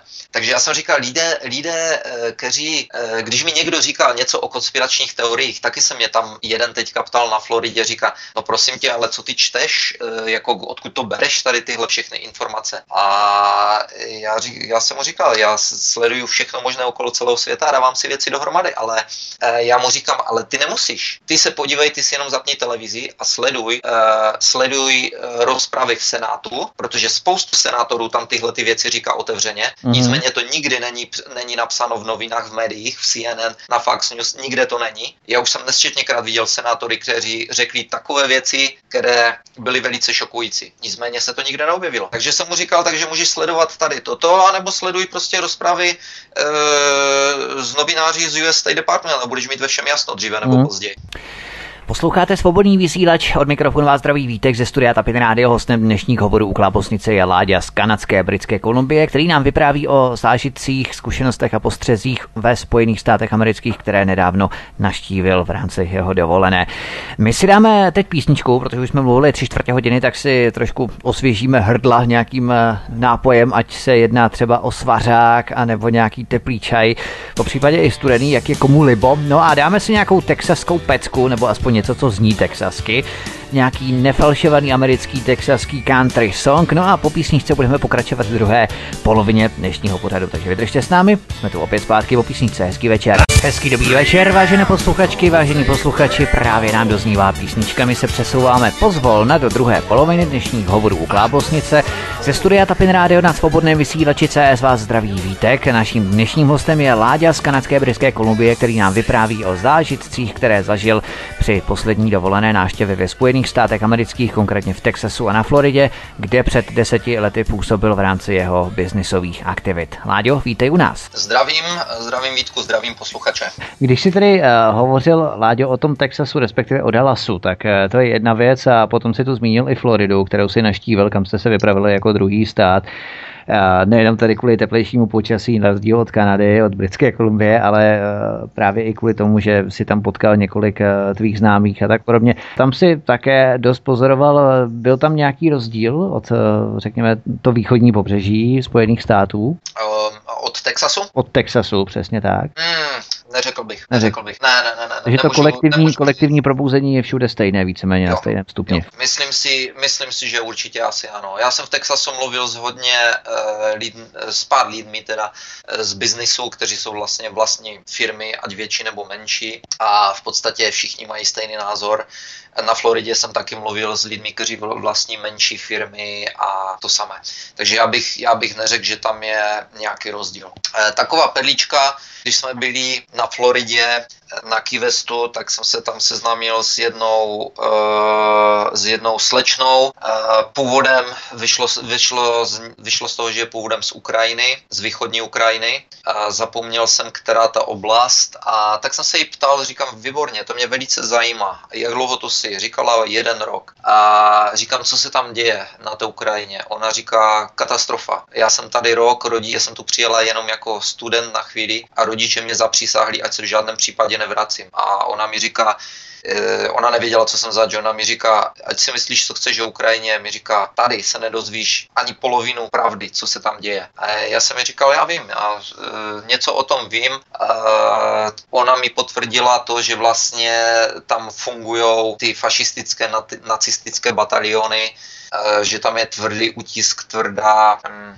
jakoby taková eh, agrese proti, proti východní Ukrajině. Eh, mluvil jsem s ní jenom pár minut, já na ní mám kontakt, budu s ním mluvit potom později, protože mě to velice zajímalo. Z hodou okolností tady znám taky další Ukrajinku, která je realitní makléřka ve Vancouveru a ta pochází z regionu Doněcka a tam mi říkala celou dobu to samé, ona se snaží rodinu dostat do tamtud pryč taky. No a potom jsem potkal hned ten den, odpoledne jsem potkal dalšího kluka, taky Ukrajinec, eh, taky tady byl, tady v Americe teda je jenom krátkou dobu mladý kluk z Kijeva. Takže jeho jsem mm. se ptal, říkal jsem si, OK, teď dostanu názor z druhé strany. Eh, takže jsem se ptal na jeho situaci v Kie- eh, na Ukrajině, řekl mi, že situace je hrozná, ekonomicky, vztahově mezi lidmi, po všech stránkách. Říkal, že jsou na tom daleko hůř, než byli za Janukoviče že měli hmm. ještě jakž takž nějakou naději, že teda ten Majdan, že po tom Majdanu, že by se teda něco mohlo začít dít, když se tam začaly hrnout jakoby ty západní síly, ale říkal, že absolutně v žádném případě uh, korupce je uh, ještě větší, říkal, než byla. Problémy jsou ještě větší, než byly. Říkal mi, že prostě dochází k velkému odsunu Ukrajinců z Ukrajiny, velkému ostěhování Ukrajinců z Ukrajiny.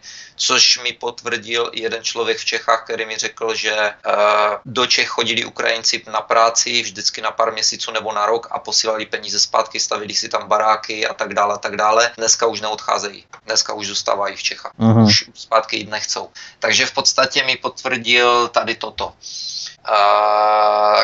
Korupce velkého, obrovského rozsahu, e, řádí tam prostě oligarchové, řádí tam gangy, e, řádí tam soukromé armády. To je to, co jsem se od nich dozvěděl. Potkal jsem tam také mimo jiné člověka, který je z Venezuely. Byl to majitel obrovské firmy, očividně, e, za Chaveze. Chavez tu, e, mu tu firmu znárodnil. Byla to firma, kterou vlastnili po generace už, jo, takže to bylo, tohle byla stará zaběhnutá firma. Chavez tu firmu znárodnil ve Venezuele, ale nikdy mu za to nezaplatil. Tak a když tady tento člověk chtěl peníze po Chavezovi, když se, když se upomínal, že by měl za to něco dostat, tak mu začalo být vyhrožováno. Eh, co z našeho rozhovoru ale hmm. vylezlo, to byla zajímavá věc, nebylo mu hmm. vyhrožováno Chavezem, ale by mu, bylo mu vyhrožováno vládou nebo těmi činiteli určitými ve vládě.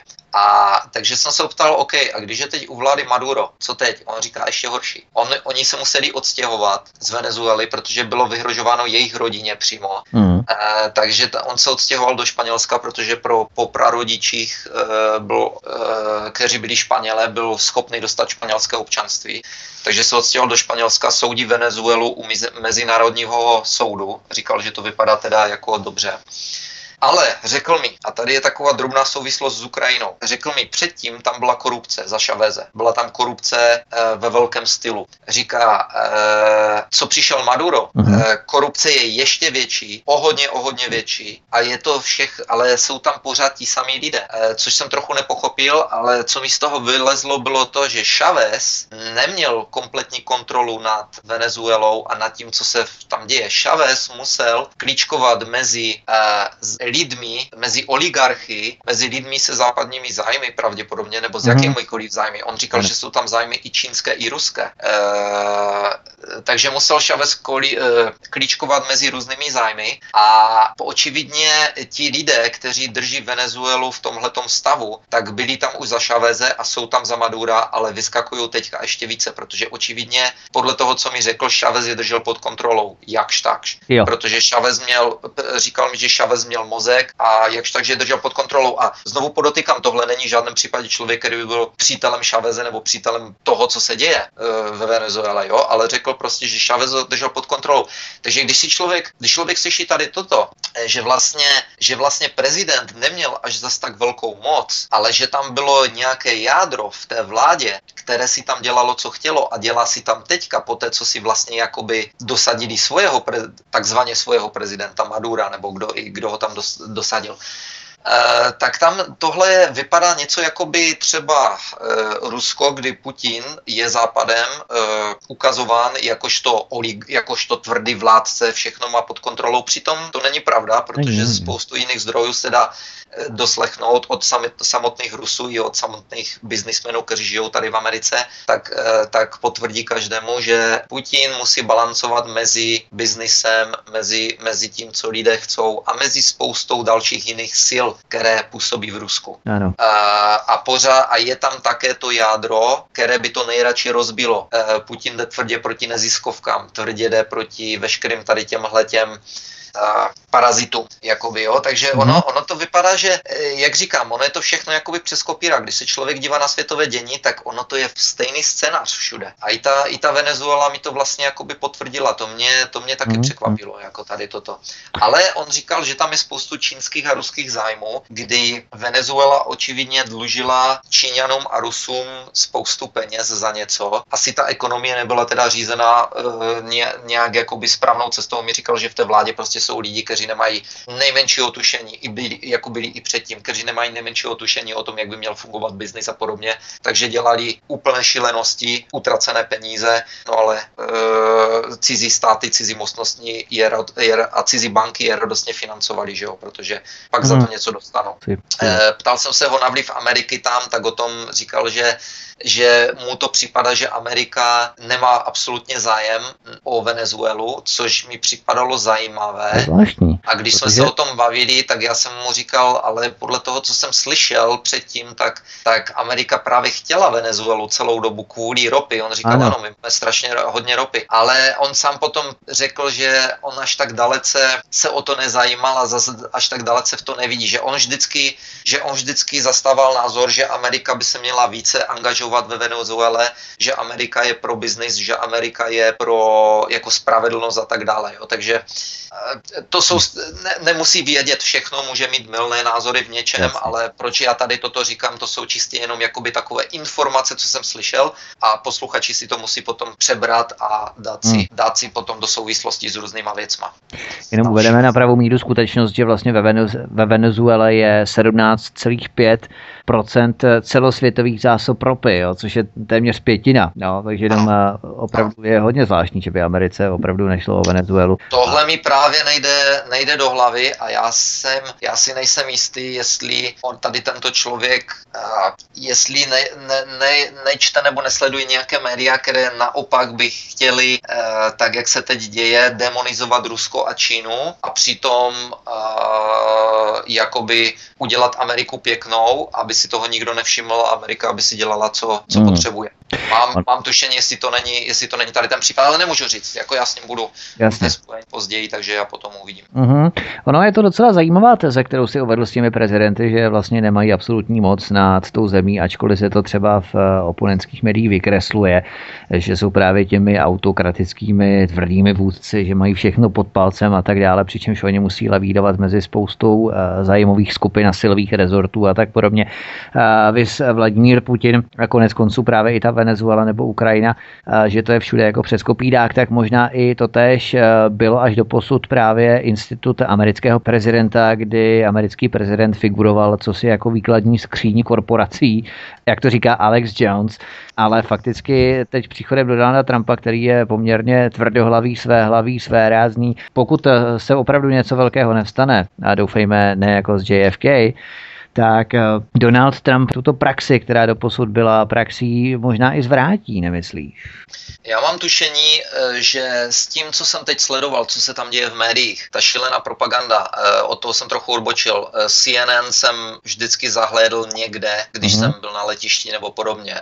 V žádném případě jsem neměl žádný zájem sledovat, ale už od dob, co jsem v Americe bydlel, tak jsem vždycky si všiml, když jde člověk po jakémkoliv letišti, kdekoliv, tak tam běží CNN. CNN někdy, někde Fox, jo. Někdy, fakt, někdy Fox News, ale vždycky jsem viděl všude CNN a Aha. lidé jsou na to zatížení, tak jak já jsem říkal, když jsem se odstěhoval do Ameriky, tak jsem zjistil, že jsem zatížený na CNN, že jsem prostě ji sledoval pořád. Jo, jo. Tak ona to má něco v sobě asi a když jde třeba člověk i do fitka, tak tam prostě běží CNN, protože lidi to považují za jediný zdroj prostě informací, co se děje v zahraničí a tak dále. Jo? Mm-hmm. A na tom CNN za celé ty dva týdny a něco, co jsem tam byl, eh, pokaždé, když jsem to zahledl, tak tam byl Trump, něco o Trumpovi. Tam nebylo nikdy nic jiného. Já si myslím, že tam neběží vůbec v poslední době nic jiného než o Trumpovi. A buď to bylo, že Trump si najímá do vlády čistě bílé rasisty, anebo tam bylo, že Trump si propašovává do vlády potajnu členy své rodiny.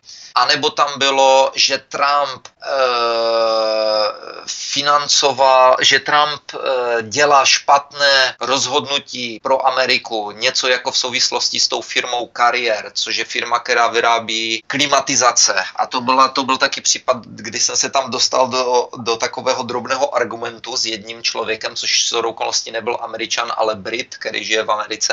A to je to, kdy, kdy jsem zjistil, že, že je to přesně naopak, že migranti jsou teďka jakoby pod vlivem těch médií víc než samotní američani. Mm-hmm. tak ten mi říkal, on mi říkal, že no říká, no podívej se, co ten Trump dělá s tou firmou Kariér. Aby pro posluchače bylo jasno, firma Kariér je velká, obrovská firma, která vyrábí klimatizační jednotky v Americe. A ona firma před několika měsíci, viděl jsem to video, bylo to teda video, které mě nazvedlo, nazvihlo ze židla, nejen mě, kdy manažer si prostě nechal svolat zaměstnance firmy a, ře- a začal jim tam vykládat, že se prostě rozhodli, že firmu zavřou a že přesunou výrobu do Mexika. Takže vlastně jim oznámil, že, budou, že ztratí práci. A když tam začali někdo jakoby rebelovat nebo tak ani nevykřikovat, jako mezi tím, tak je prostě tam okřikl, jako ať se, ať se chovají slušně, jo, že, že není důvod vůbec k nějakým takovým věcem, že jim prostě přišel slušně oznámit, jaký je další plán firmy.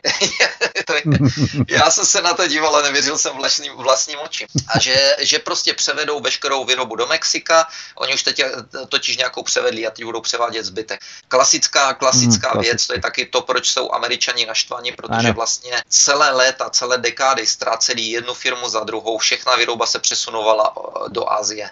A e, někdo to video vzal a poslal ho Trumpovi. Načeš Trump eh, před pár týdny eh, dal na svůj Twitter, že eh, jede do, teď nevím do, v kterém státě, jestli to je v Indiáně, do toho státu, do té firmy, toho kariér a že bude s nima, že, že tam s nima udělá pořádek. Mm-hmm.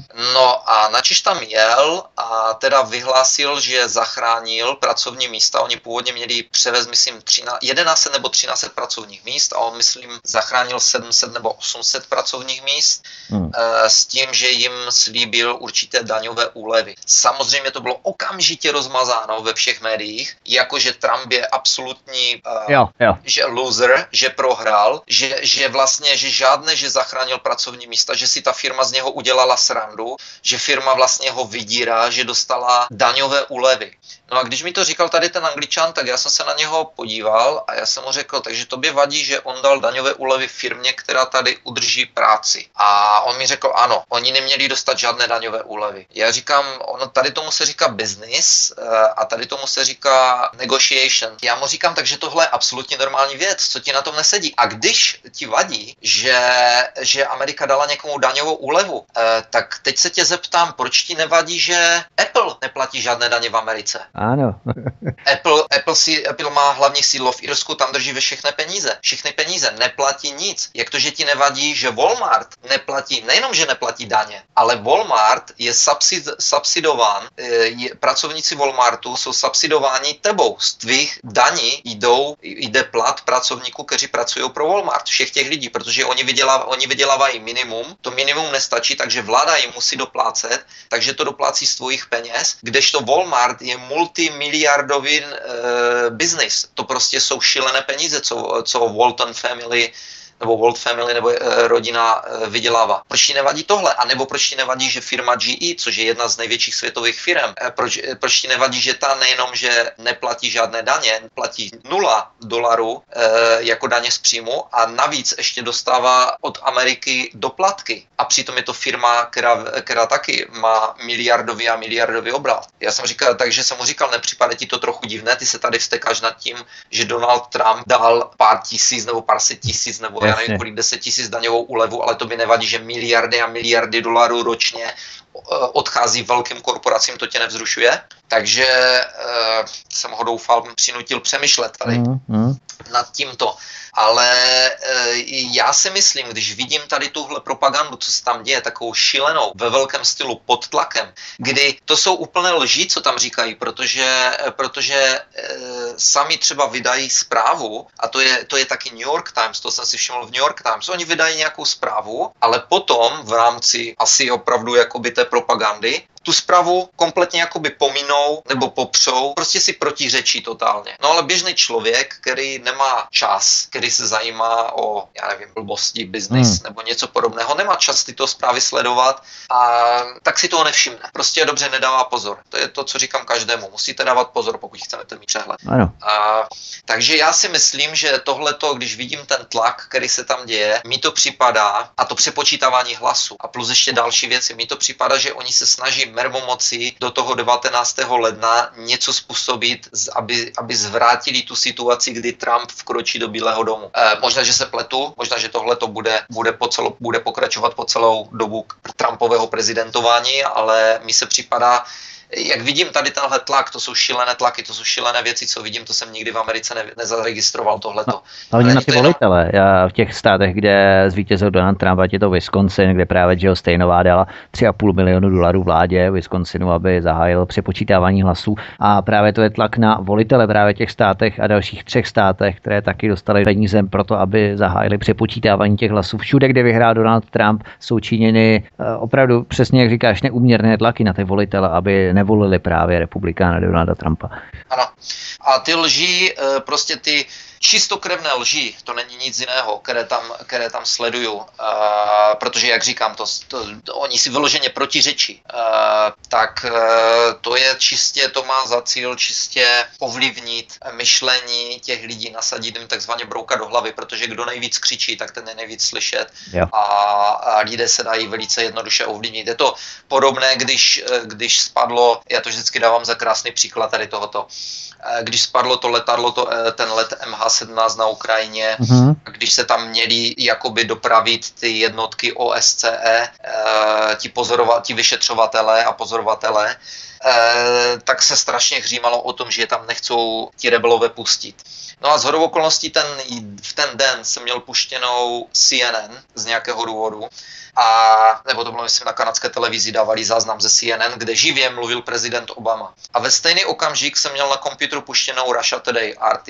A prezident Obama na CNN, všechno bylo live, jako živě, jo? Mm. A prezident Obama na CNN hřímal, že Rusko je povinno pustit vyšetřovatele na místo tragédie, že Rusko je odpovědné za tady, za tady toto všechno a že Rusko neustále brání jakýmkoliv snahám vyšet, vyšetřovatelů a záchranářů, aby se dostali na místo. Zatímco na Russia Today ve stejný okamžik, ve stejný okamžik na Russia Today mluvil ředitel té organizace OSCE živě z místa nehody.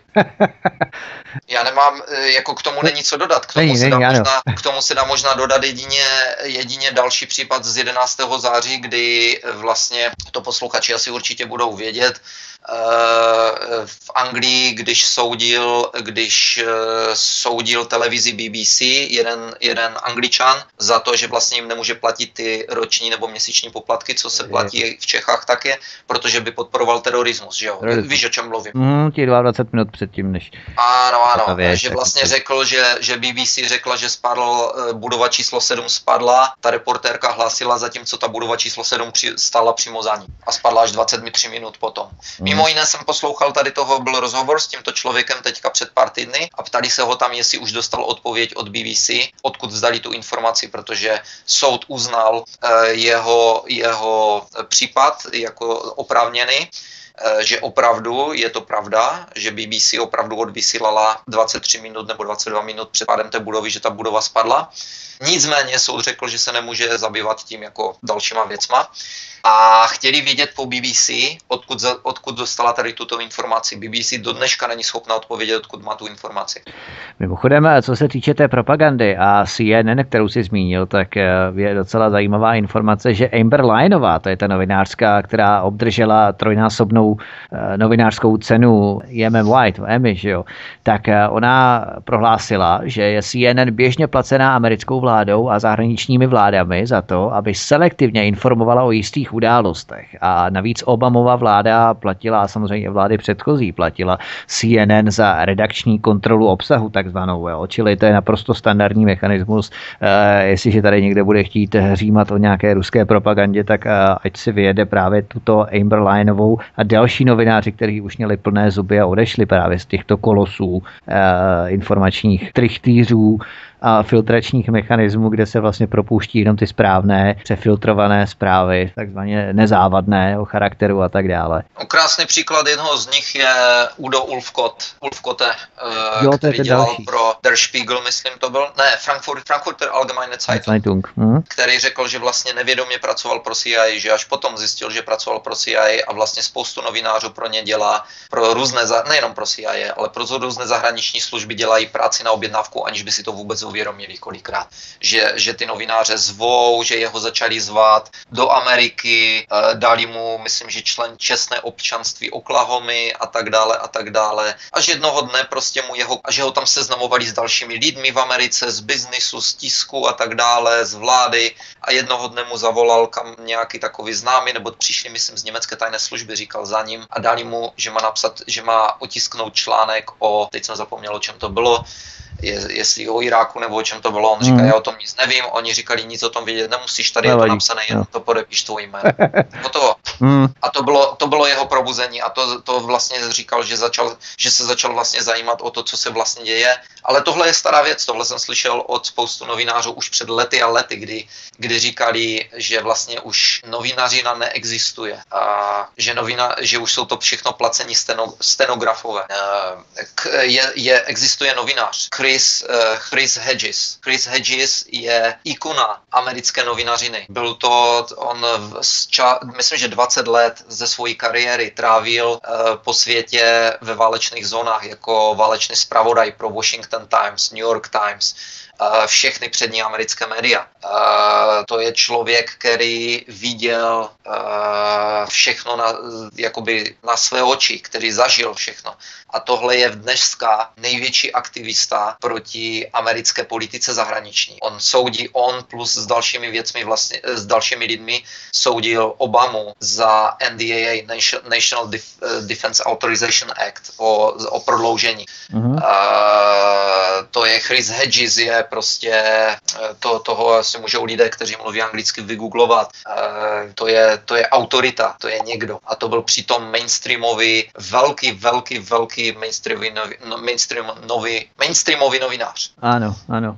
Ono je docela zajímavé i s těmi novináři, to jsem taky zaznamenal zprávu, že velitelům americké armády dovolili trestat novináře a chovat se k ním jako k účastníkům konfliktů eh, ve válkách v Iráku, v Afganistanu a tak dále. Informovala o tom eh, Associated Press s odkazem na nová pravidla vedení války předložené ministerstvem obrany USA, jo, aby zase někdo neřekl, že to je nějaká konspirační teorie. To znamená, že oni vlastně novináře staví na roveň kohokoliv jiného v rámci teda těch konfliktů, které tam hrozí. Jo. Čímž eh, vlastně když, oni, když to je ten ukazovák, aby, aby opravdu si dali bacha na tom, o čem informují. Ano, e, když reportujou jiným způsobem, než, než jakým takzvaně mají. Ano. Tak, hmm. Tam to bylo tak nějak jako dáno, že když náhodou začnou říkat něco jiného, tak se vlastně staví na, na stranu teroristů. Ano. Hmm. No fajn, takže máš eh, z tvé návštěvy Spojených států ve směs tedy pozitivní pocity, že vlastně volbou Donalda Trumpa, i když jsou tu ty propagandistické tendence ze strany CNN a dalších médií mainstreamových, tak ti lidé už na to nenaskakují a nebaští tu propagandu tak jako třeba před pěti, deseti lety, že ti lidé opravdu se začínají kolektivně probouzet a možná i tu tezi, kterou si načetl, že eh, co se eh, odehraje ve Spojených státech, tak postupně přechází do Evropy, tak možná i tento trend snad třeba bychom mohli za pár let také zdědit. Doufejme, že ano. Já si myslím, že ano. Eh, nevidím, nevidím všechno tak tragicky. Je vidět prostě, že ta zdechající kobila kope velice hodně. Nicméně, nicméně mm, vypadá to, že to nemusí mít velké účinky. Ještě jedna věc je taková, byli jsme v Miami, jsme strávili pár dní na Floridě a byl jsem docela šokován eh, z Miami a z jednoho prostého důvodu a to z toho, co se stane s místem, když se povolí jakoby nezřízená, neřízená emigrace mm. a třeba tohle by mohl říct někdo o Los Angeles, co se týká Mexikánů, ale Miami je čistě kubánské. E, říkala mi američanka jedna, když jsme byli na těch e, klíčích dole, ta Florida Keys na těch ostrovech, tak než jsme jeli do, Miami, tak mi říkala, no já jsem docela znechucená z toho, v co se obrátilo Miami. Kdysi tam se tam byl člověk schopen domluvit anglicky, dneska už vůbec. Ale já jsem to považoval za takovou jakoby přehnanou uh, pře, za takový přehnaný komentář, jo, někoho, jo, kdo jo. nesouhlasí s migrací a tak dále. Uh, tak, jsem si, tak jsem to tak nějak jakoby přešel, uh, ale přijeli jsme do Miami a on ti tam člověče opravdu nikdo nemluví skoro anglicky. My jsme měli, my jsme měli šílené problémy se tam vůbec domluvit a když někdo mluví anglicky, tak s takovým hrozným slangem nebo přízvukem, jo. že jsme se s manželkou na sebe dívali a museli jsme se vždycky třikrát přeptat, uh, co vlastně ten, ten člověk myslel, jo. To byla ta Spanglish takzvaná, ne? Tak a lidi, lidi tam byli takový více jako, nebyli jak ve zbytku jako mojí cesty, nebyli nějak příjemní, nějak otevření. Byli, eh, manželka ta to řekla hned, říká, to, to, tohle, ne, tohle snad nejsou ani američani jako tady tihle lidi, i když samozřejmě američani byli, protože to už je několikátá generace, že jo. Mm. Ale e, potom mi bylo řečeno, že vlastně po, po zvolení Fidela Castra nebo po vyhře Fidela Castra v kubanské revoluci, v revoluci do, te, eh, do té doby bylo v Miami asi, asi 20 tisíc Kubánců. Po tom, co Fidel Castro vyhrál, tak eh, se tam začaly hrnout velké vrstvy Kubánců, velké, velké čísla, hlavně to byla teda především jako inteligence a biznismeni. A ti, ti se usídlili všichni v Miami a začali pracovat na tom, aby Fidel Castro, eh, aby se ho zbavili. No nicméně to nevypadalo nijak dobře, takže se začali tam vlastně jakoby zabydlovat, začali si začali si skupovat biznisy a ve velice krátké době říkali, že spoustu biznisů, které do té doby patřily Američanům, velice rychle takzvaně eh, vyměnili ruce, jak se říká, change the hands a to znamená byly prodány Kubáncům, byly převzaty Kubánci. Eh, říkali, říkali mi, že prostě Kubánci totálně převzali kontrolu nad Miami tenkrát a pokračovalo to, pokračuje to do dneška, jo? Mm. že vlastně kultura, všechno, že, že to prostě zmizelo. To státní zprávy už jsou a tak dále. Spousta, hm, spousta uh, Američanů, kterým se tohle nelíbilo, prostě a dobře zbalili svých pět švestek a odstěhovali se z Miami.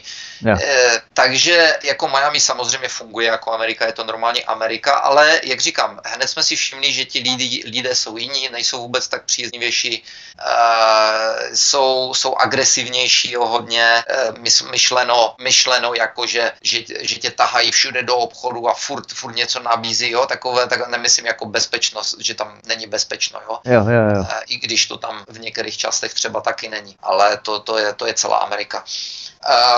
Takže tenkrát mě napadlo, že to je takový zajímavý bod toho, kdy, kdy uh, pro, pro ty, co říkají, že je třeba se bránit nějakému velkému přílivu uh, něčeho jiného, ať je to, ať je to emigrantů z jiných uh, částí nebo jiné kultury nebo podobně, protože, protože ta stávající kultura, uh, která tam je, tak když se nedá pozor, tak prostě zmizí. Takže to je takové, to je takové upozornění jenom.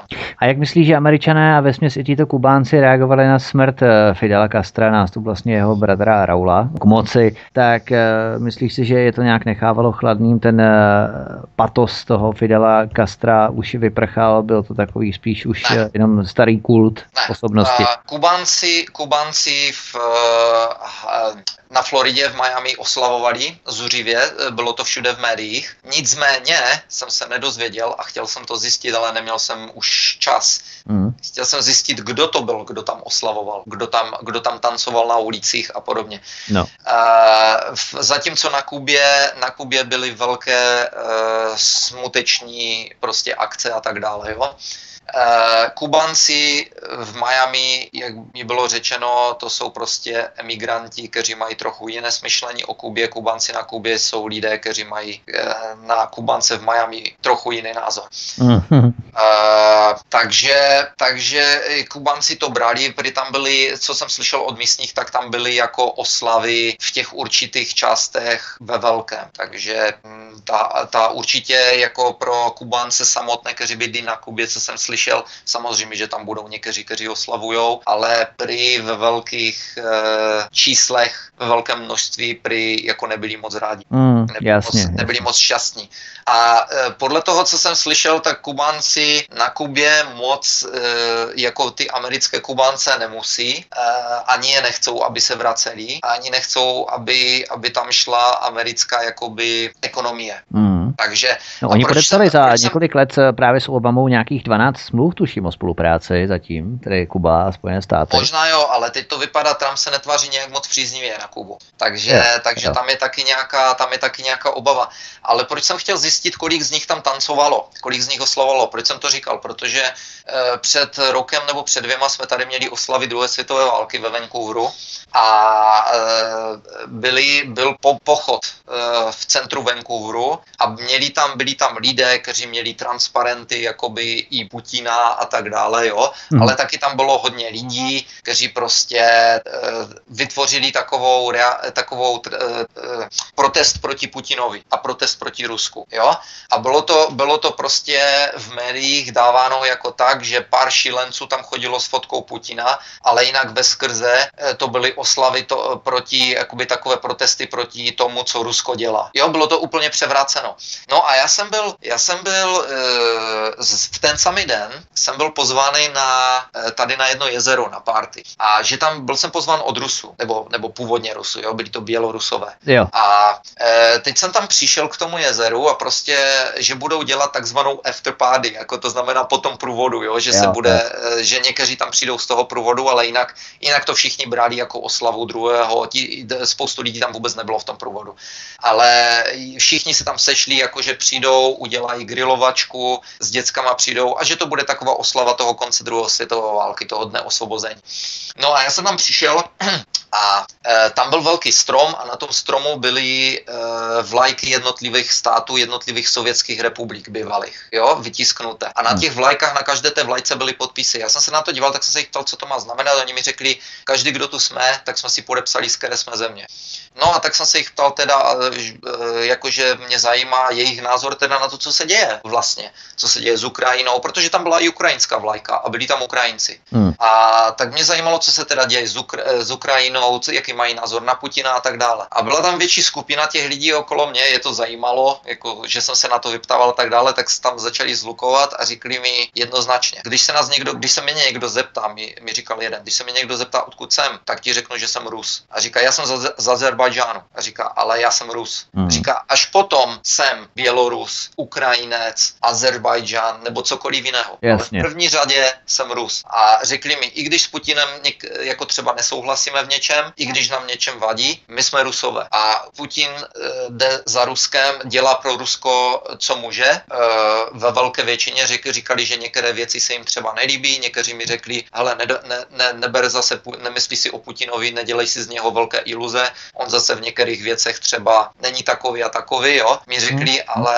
ale, ale prostě jednoznačně stojí za ním. Tak samozřejmě Takže... Putin není ideální, protože on uh, fakticky podporuje ty oligarchy, kteří nešlapou uh, na jeho zásady, kterými on se řídí a na jeho vlastně silové rezorty. To není ideální stav, že jo. Oligarchové, kteří chtěli moc, kteří uh, vlastně šlapali na ty ekonomické zájmy Putina, vlády ruské a tak podobně, tak on je plácnul přes prsty, Chodorkovský a tak dále, že jo.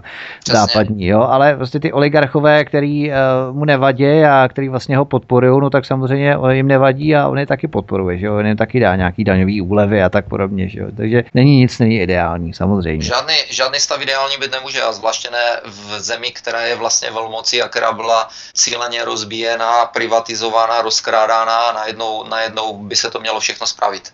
Hmm. Vládly mafie a tak dále. Já jsem mluvil s klukem, s Rusem, který uh, bydlí někde u Uralu, uh, v nějakém městě u Uralu a uh, jeho rodina tam teda bydlí. On bydlí tady v Kanadě. A když jsem se optal na situaci, tak on mi říkal, on odešel v roce 97, myslím, říkal, že prostě Rusko bylo úplně v troskách, že to bylo všechno řízené mafiema, všechno rozkrádáno, e, prostě bezvládí a absolutní anarchie, mm. takže se sebral a říkal, že neviděl absolutně vůbec budoucnost a že prostě odešel. Mm. Nicméně celá jeho rodina tam zůstala. No a on mi říká, dneska moje matka, říkal, dělá zdravotní sestřičku, už je skoro v důchodu a říká, za svoje peníze je sama, bez manžela, bez otce, teda jako říkal, za svoje peníze si e, kompletně zrekonstruovala barák, koupila si nové auto mm. a jezdí každý, a lítá tady každou, každý rok za mnou. Říká, já jí žádné peníze neposílám. Říká, moje segry, to samé, daří se jim velice dobře, každý rok jezdí na zahraniční dovolenou, do Evropy. No a mhm. když jim vždycky říkám, tak přestěhujte se tady do Kanady, tak se mi smějou. takže, no, takže tohle mi řekl, tohle je další jako jenom taková informace, ať si to každý přebere jak chce, jo, ale... A to je právě z téhle tak... doby, protože oni říkají právě, že ta eh, krize v souvislosti s eh, embargy, které na Rusku uvolila Evropa, tak právě, že se potácí v nějaké krizi měnové, že vlastně klesá rubl a tak podobně, takže to není pravda. Tohle je, tohle je rok stará informace, kdy to mělo být ještě horší tenkrát. Uh-huh, uh-huh, no. On mi řekl, on mi řekl, řekl, že oni, on mi řekl, že samozřejmě nadávají, že Segry nadávají, protože najednou, najednou je pro ně draho ve Francii. Yeah. Uh, ale on říkal, že v obchodech, v běžných obchodech si nikdo ničeho nevšimne a taktéž, co jsem slyšel od lidí, kteří bydlí přímo v Rusku uh, z finančních, uh, z mojich finančních jako kruhů, mm. a tak jsem přišel, slyšel třeba rozhovor s jedním předním finančníkem, který už tam bydlí snad 25 let, hned asi po pádu Sovětského svazu, myslím, se tam přestěhoval Eh, oni vlastní velkou investiční společnost v Evropě a v Anglii, ve Francii. A ten, ten, když se ho ptali, když se ho ptali na to, jak to teda vypadá s těma sankcemi v Rusku a co se tam děje, tak on říkal, pro normální lidi se neděje vůbec nic, když jedeš do zahraničí nebo zahraniční zboží, tak je drahé a říkal, ruské ekonomice to naopak pomáhá, protože se vzmáhá domácí výroba, trh. Ano, ano.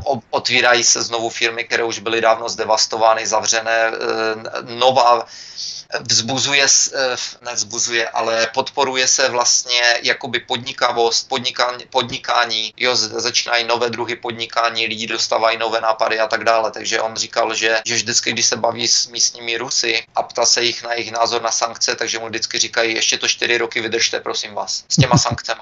jako aby, aby je nepovolovali. Jo, rozumím, rozumím.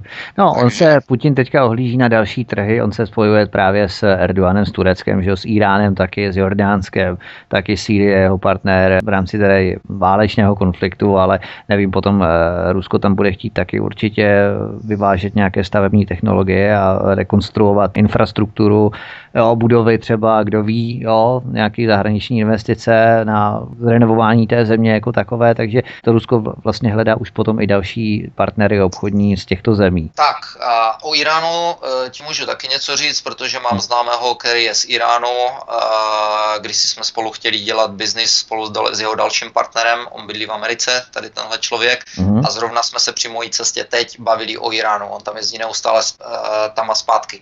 Takže, co mi řekl o Iránu, když jsem se optal, jaká je tam není situace, říkal, Irán uh, je ve stavu, kdy uh, vláda to neřídí sice moc dobře, ale samozřejmě lidé rebelují, ale říkal, lidé tam mají tolik peněz, mm. říkal, lidé jsou tak bohatí, uh, že kolikrát neví, jako co s těma penězma, jak je utratit. Mají tam, jsou tam vrstvy samozřejmě, jsou tam chudí, jsou tam bohatí, ale říkal ve své podstatě lidé, maj, lidé mají spoustu peněz, říkal, že tam bují realitní bublina také jako investice do realit, že se tam jo. staví o život. Říkal, že třeba v Teheránu mi říkal, když jdeš na víkend z Teheránu někam za město, tak to jsou prostě zácpy a zácpy na dálnicích, všechno krásné auta a tak dále. Hmm. Spolupracují s Ruskem, Rusko považují za, za velkého partnera, nikdo na Rusku nevidí vůbec nic, vůbec absolutně nic špatného. Země nějaký, nějaký takový islamský fanatismus nebo něco, co se tam, co se tam jak se o Iránu mluví, to na to říkal, že jako je to jako, že tam považují náboženství, že se tam dívají na náboženství jako na cokoliv jiného, jako že to je normální věc, že to není jako někde v těch zemích, které byly rozbity spojenými státy a kde teď, kde teď lítá ISIS a podobně. Jo, takže on říkal, že náboženství tam berou absolutně jako za normální věc, eh, že je to velice tolerantní a tak dále. Takže takže eh, vykládal mě, mluvili jsme spolu několik hodin, říkal mi o Iránu jako docela zajímavé věci, takhle jako o tom životě, o svých návštěvách a podobně.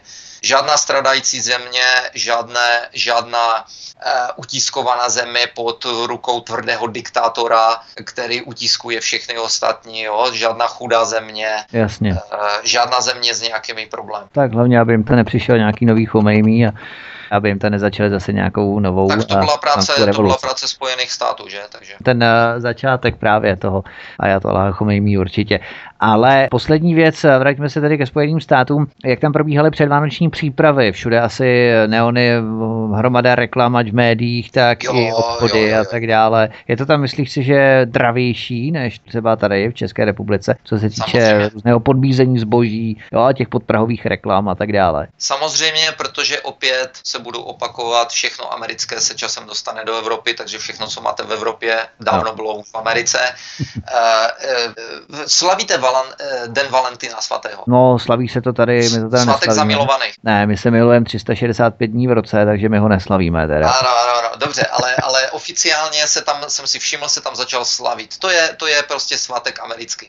A, nebo, nebo přišlo to z Ameriky, tady tuto veškeré tady tyhle ty svátky, při kterých se něco dá prodávat, ano. Eh, kterýma, kterým, kterýma se, eh, svátky, kterýma se dá zdůvodnit prodej něčeho, ano, ano, ano. tak to je všechno už dávno vymyšleno v Americe a to se postupně dostává dál.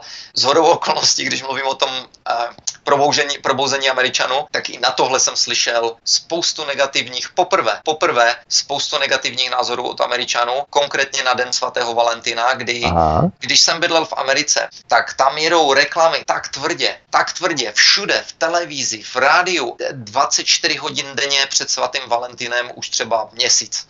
A, a prostě eh, oni tě tak zmasírujou, že se cítíš, že když nejdeš do obchodu a nekoupíš svoji přítelkyni diamantový prsten za 10 tisíc, tak si totální loser a ona tě, prostě má, ona tě prostě má poslat do háje a najít si někoho jiného.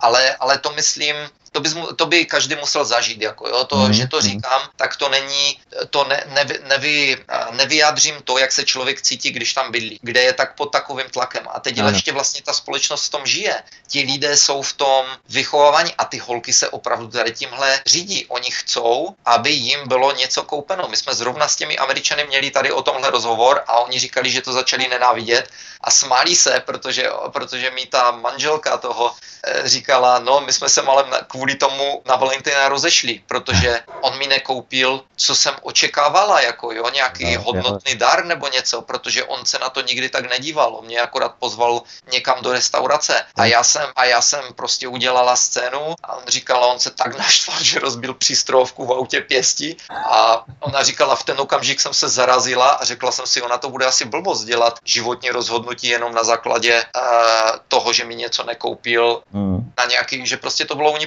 provození a oni říkali, že že, že tohle, tohle to je prostě typická Amerika. No a, a jako Vánoce, to už tam začíná v srpnu nebo v červenci. Jo, jo, jo, tady taky od září. Totiž to já jako... neposlouchám rádia a když si třeba poslechnu občas nějaké rádio, jenom eh, z toho titulu, že třeba někde jedu v autem s někým, jo, prostě má to pustení rádio, tak kolikrát si připadám jako v jiném světě, když slyším prostě ty reklamy úplně úchylný, jedna, který je jako deviantní, jo, co tam jako různě, jakým způsobem to nabízejí různými skřeky a tak jako takový ty, jakože do vyprodání vyprodání zásob, ještě dneska tam nejlíp jako za pět minut musíte jít, protože zítra už to třeba nebude, jo, tak se zvedněte a upalujte do samoobsluhy, kupujte. Já si připadám opravdu, že jsem opravdu jak z jiného světa, protože na tohle nejsem zvyklý prostě, jo, já to neposlouchám.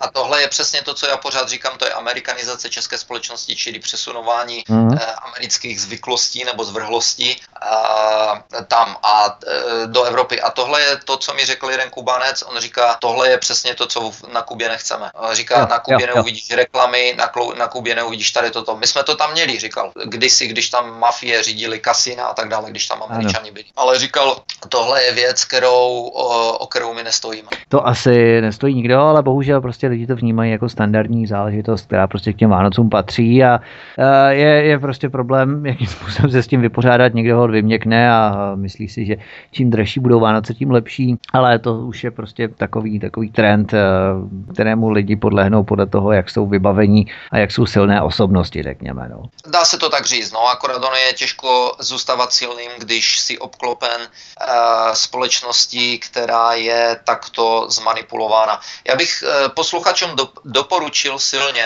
těm, co mluví anglicky, dokumentární pořad, který natočila kdysi BBC a který, který se jmenuje The Century of the Self, to znamená století sama sebe. Uh-huh. Uh, je to asi čtyřhodinový dokument, který to je, to je opravdu na to musí mít člověk strpení se na něho dívat, protože je natočen takovým zvláštním způsobem, ale ve své podstatě popisuje začátek marketingu, popisuje to, to že vlastně Sigmund Freud začal, si začal všímat, jak se dají ovlivňovat lidé a tak dále, začal dělat určité práce teorie a jeho synovec Adam Edward Bernays, který žil v té době v Americe, to je tak začal některé, tak, začal některé tyto teorie přebírat a vlastně to byl vznik začátku marketingu, posleze si toho začali všímat politici, tak si toho, takže začali, přesně jak říkáš, public relations a tak dále, no a všimla si toho nakonec i CIA a nakonec Edward Bernays byl přímo uh, zapojen do akce, kdy se CIA poprvé naučila svrhávat režimy v zahraničí za pomocí propagandy. Uh, protože tenkrát, uh, teď nevím, jestli to byla Guatemala nebo Honduras, uh, kdy si tam omylem zvolili nějakého prezidenta demokraticky,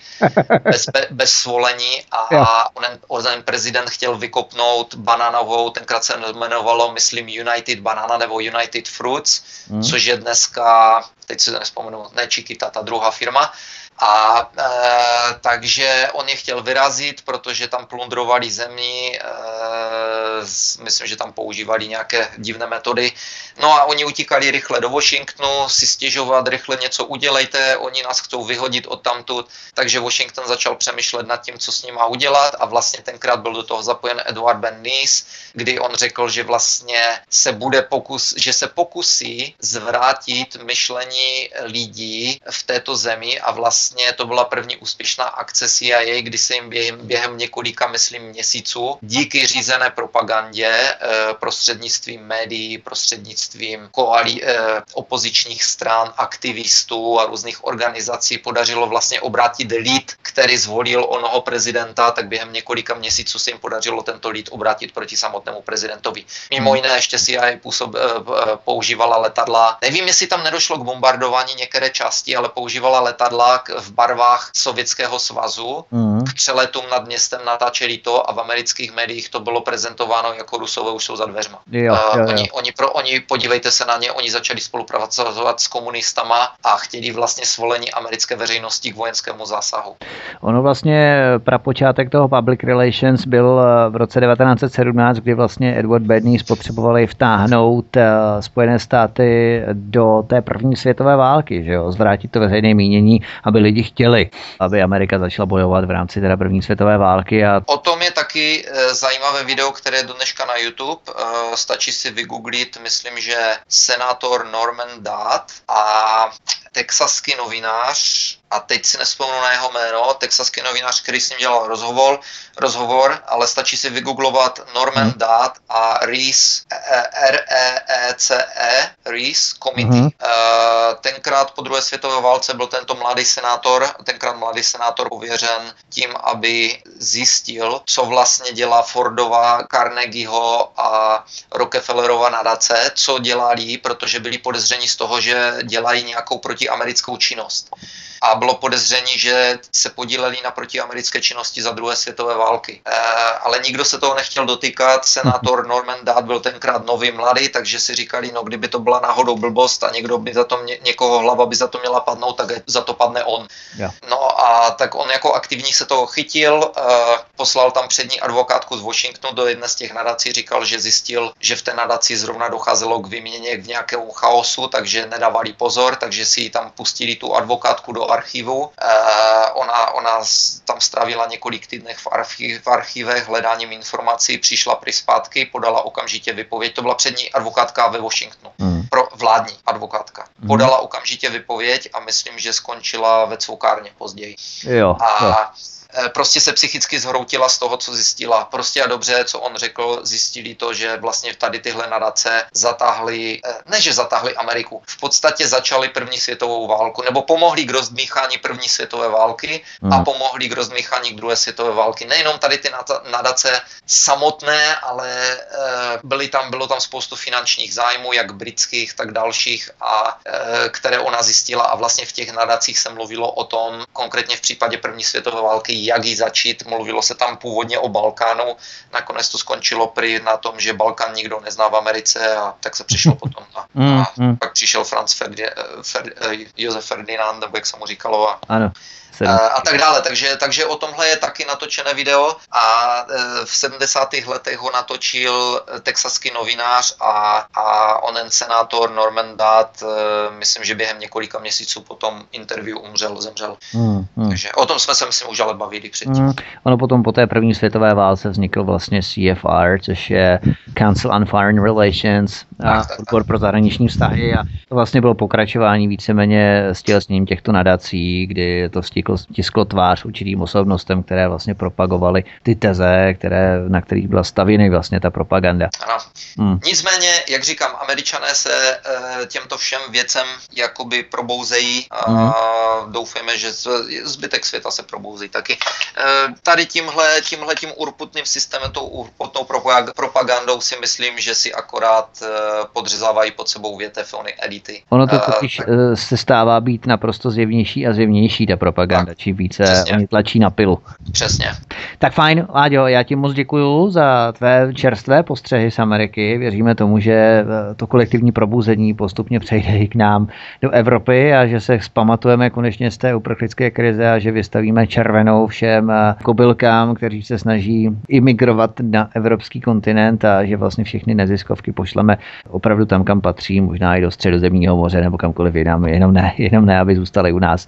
Takže Láďo, ještě jednou díky za tvé postřehy z Ameriky a, a zase někdy naslyšenou. Výborně, louč loučím se s váma, s posluchači zatím.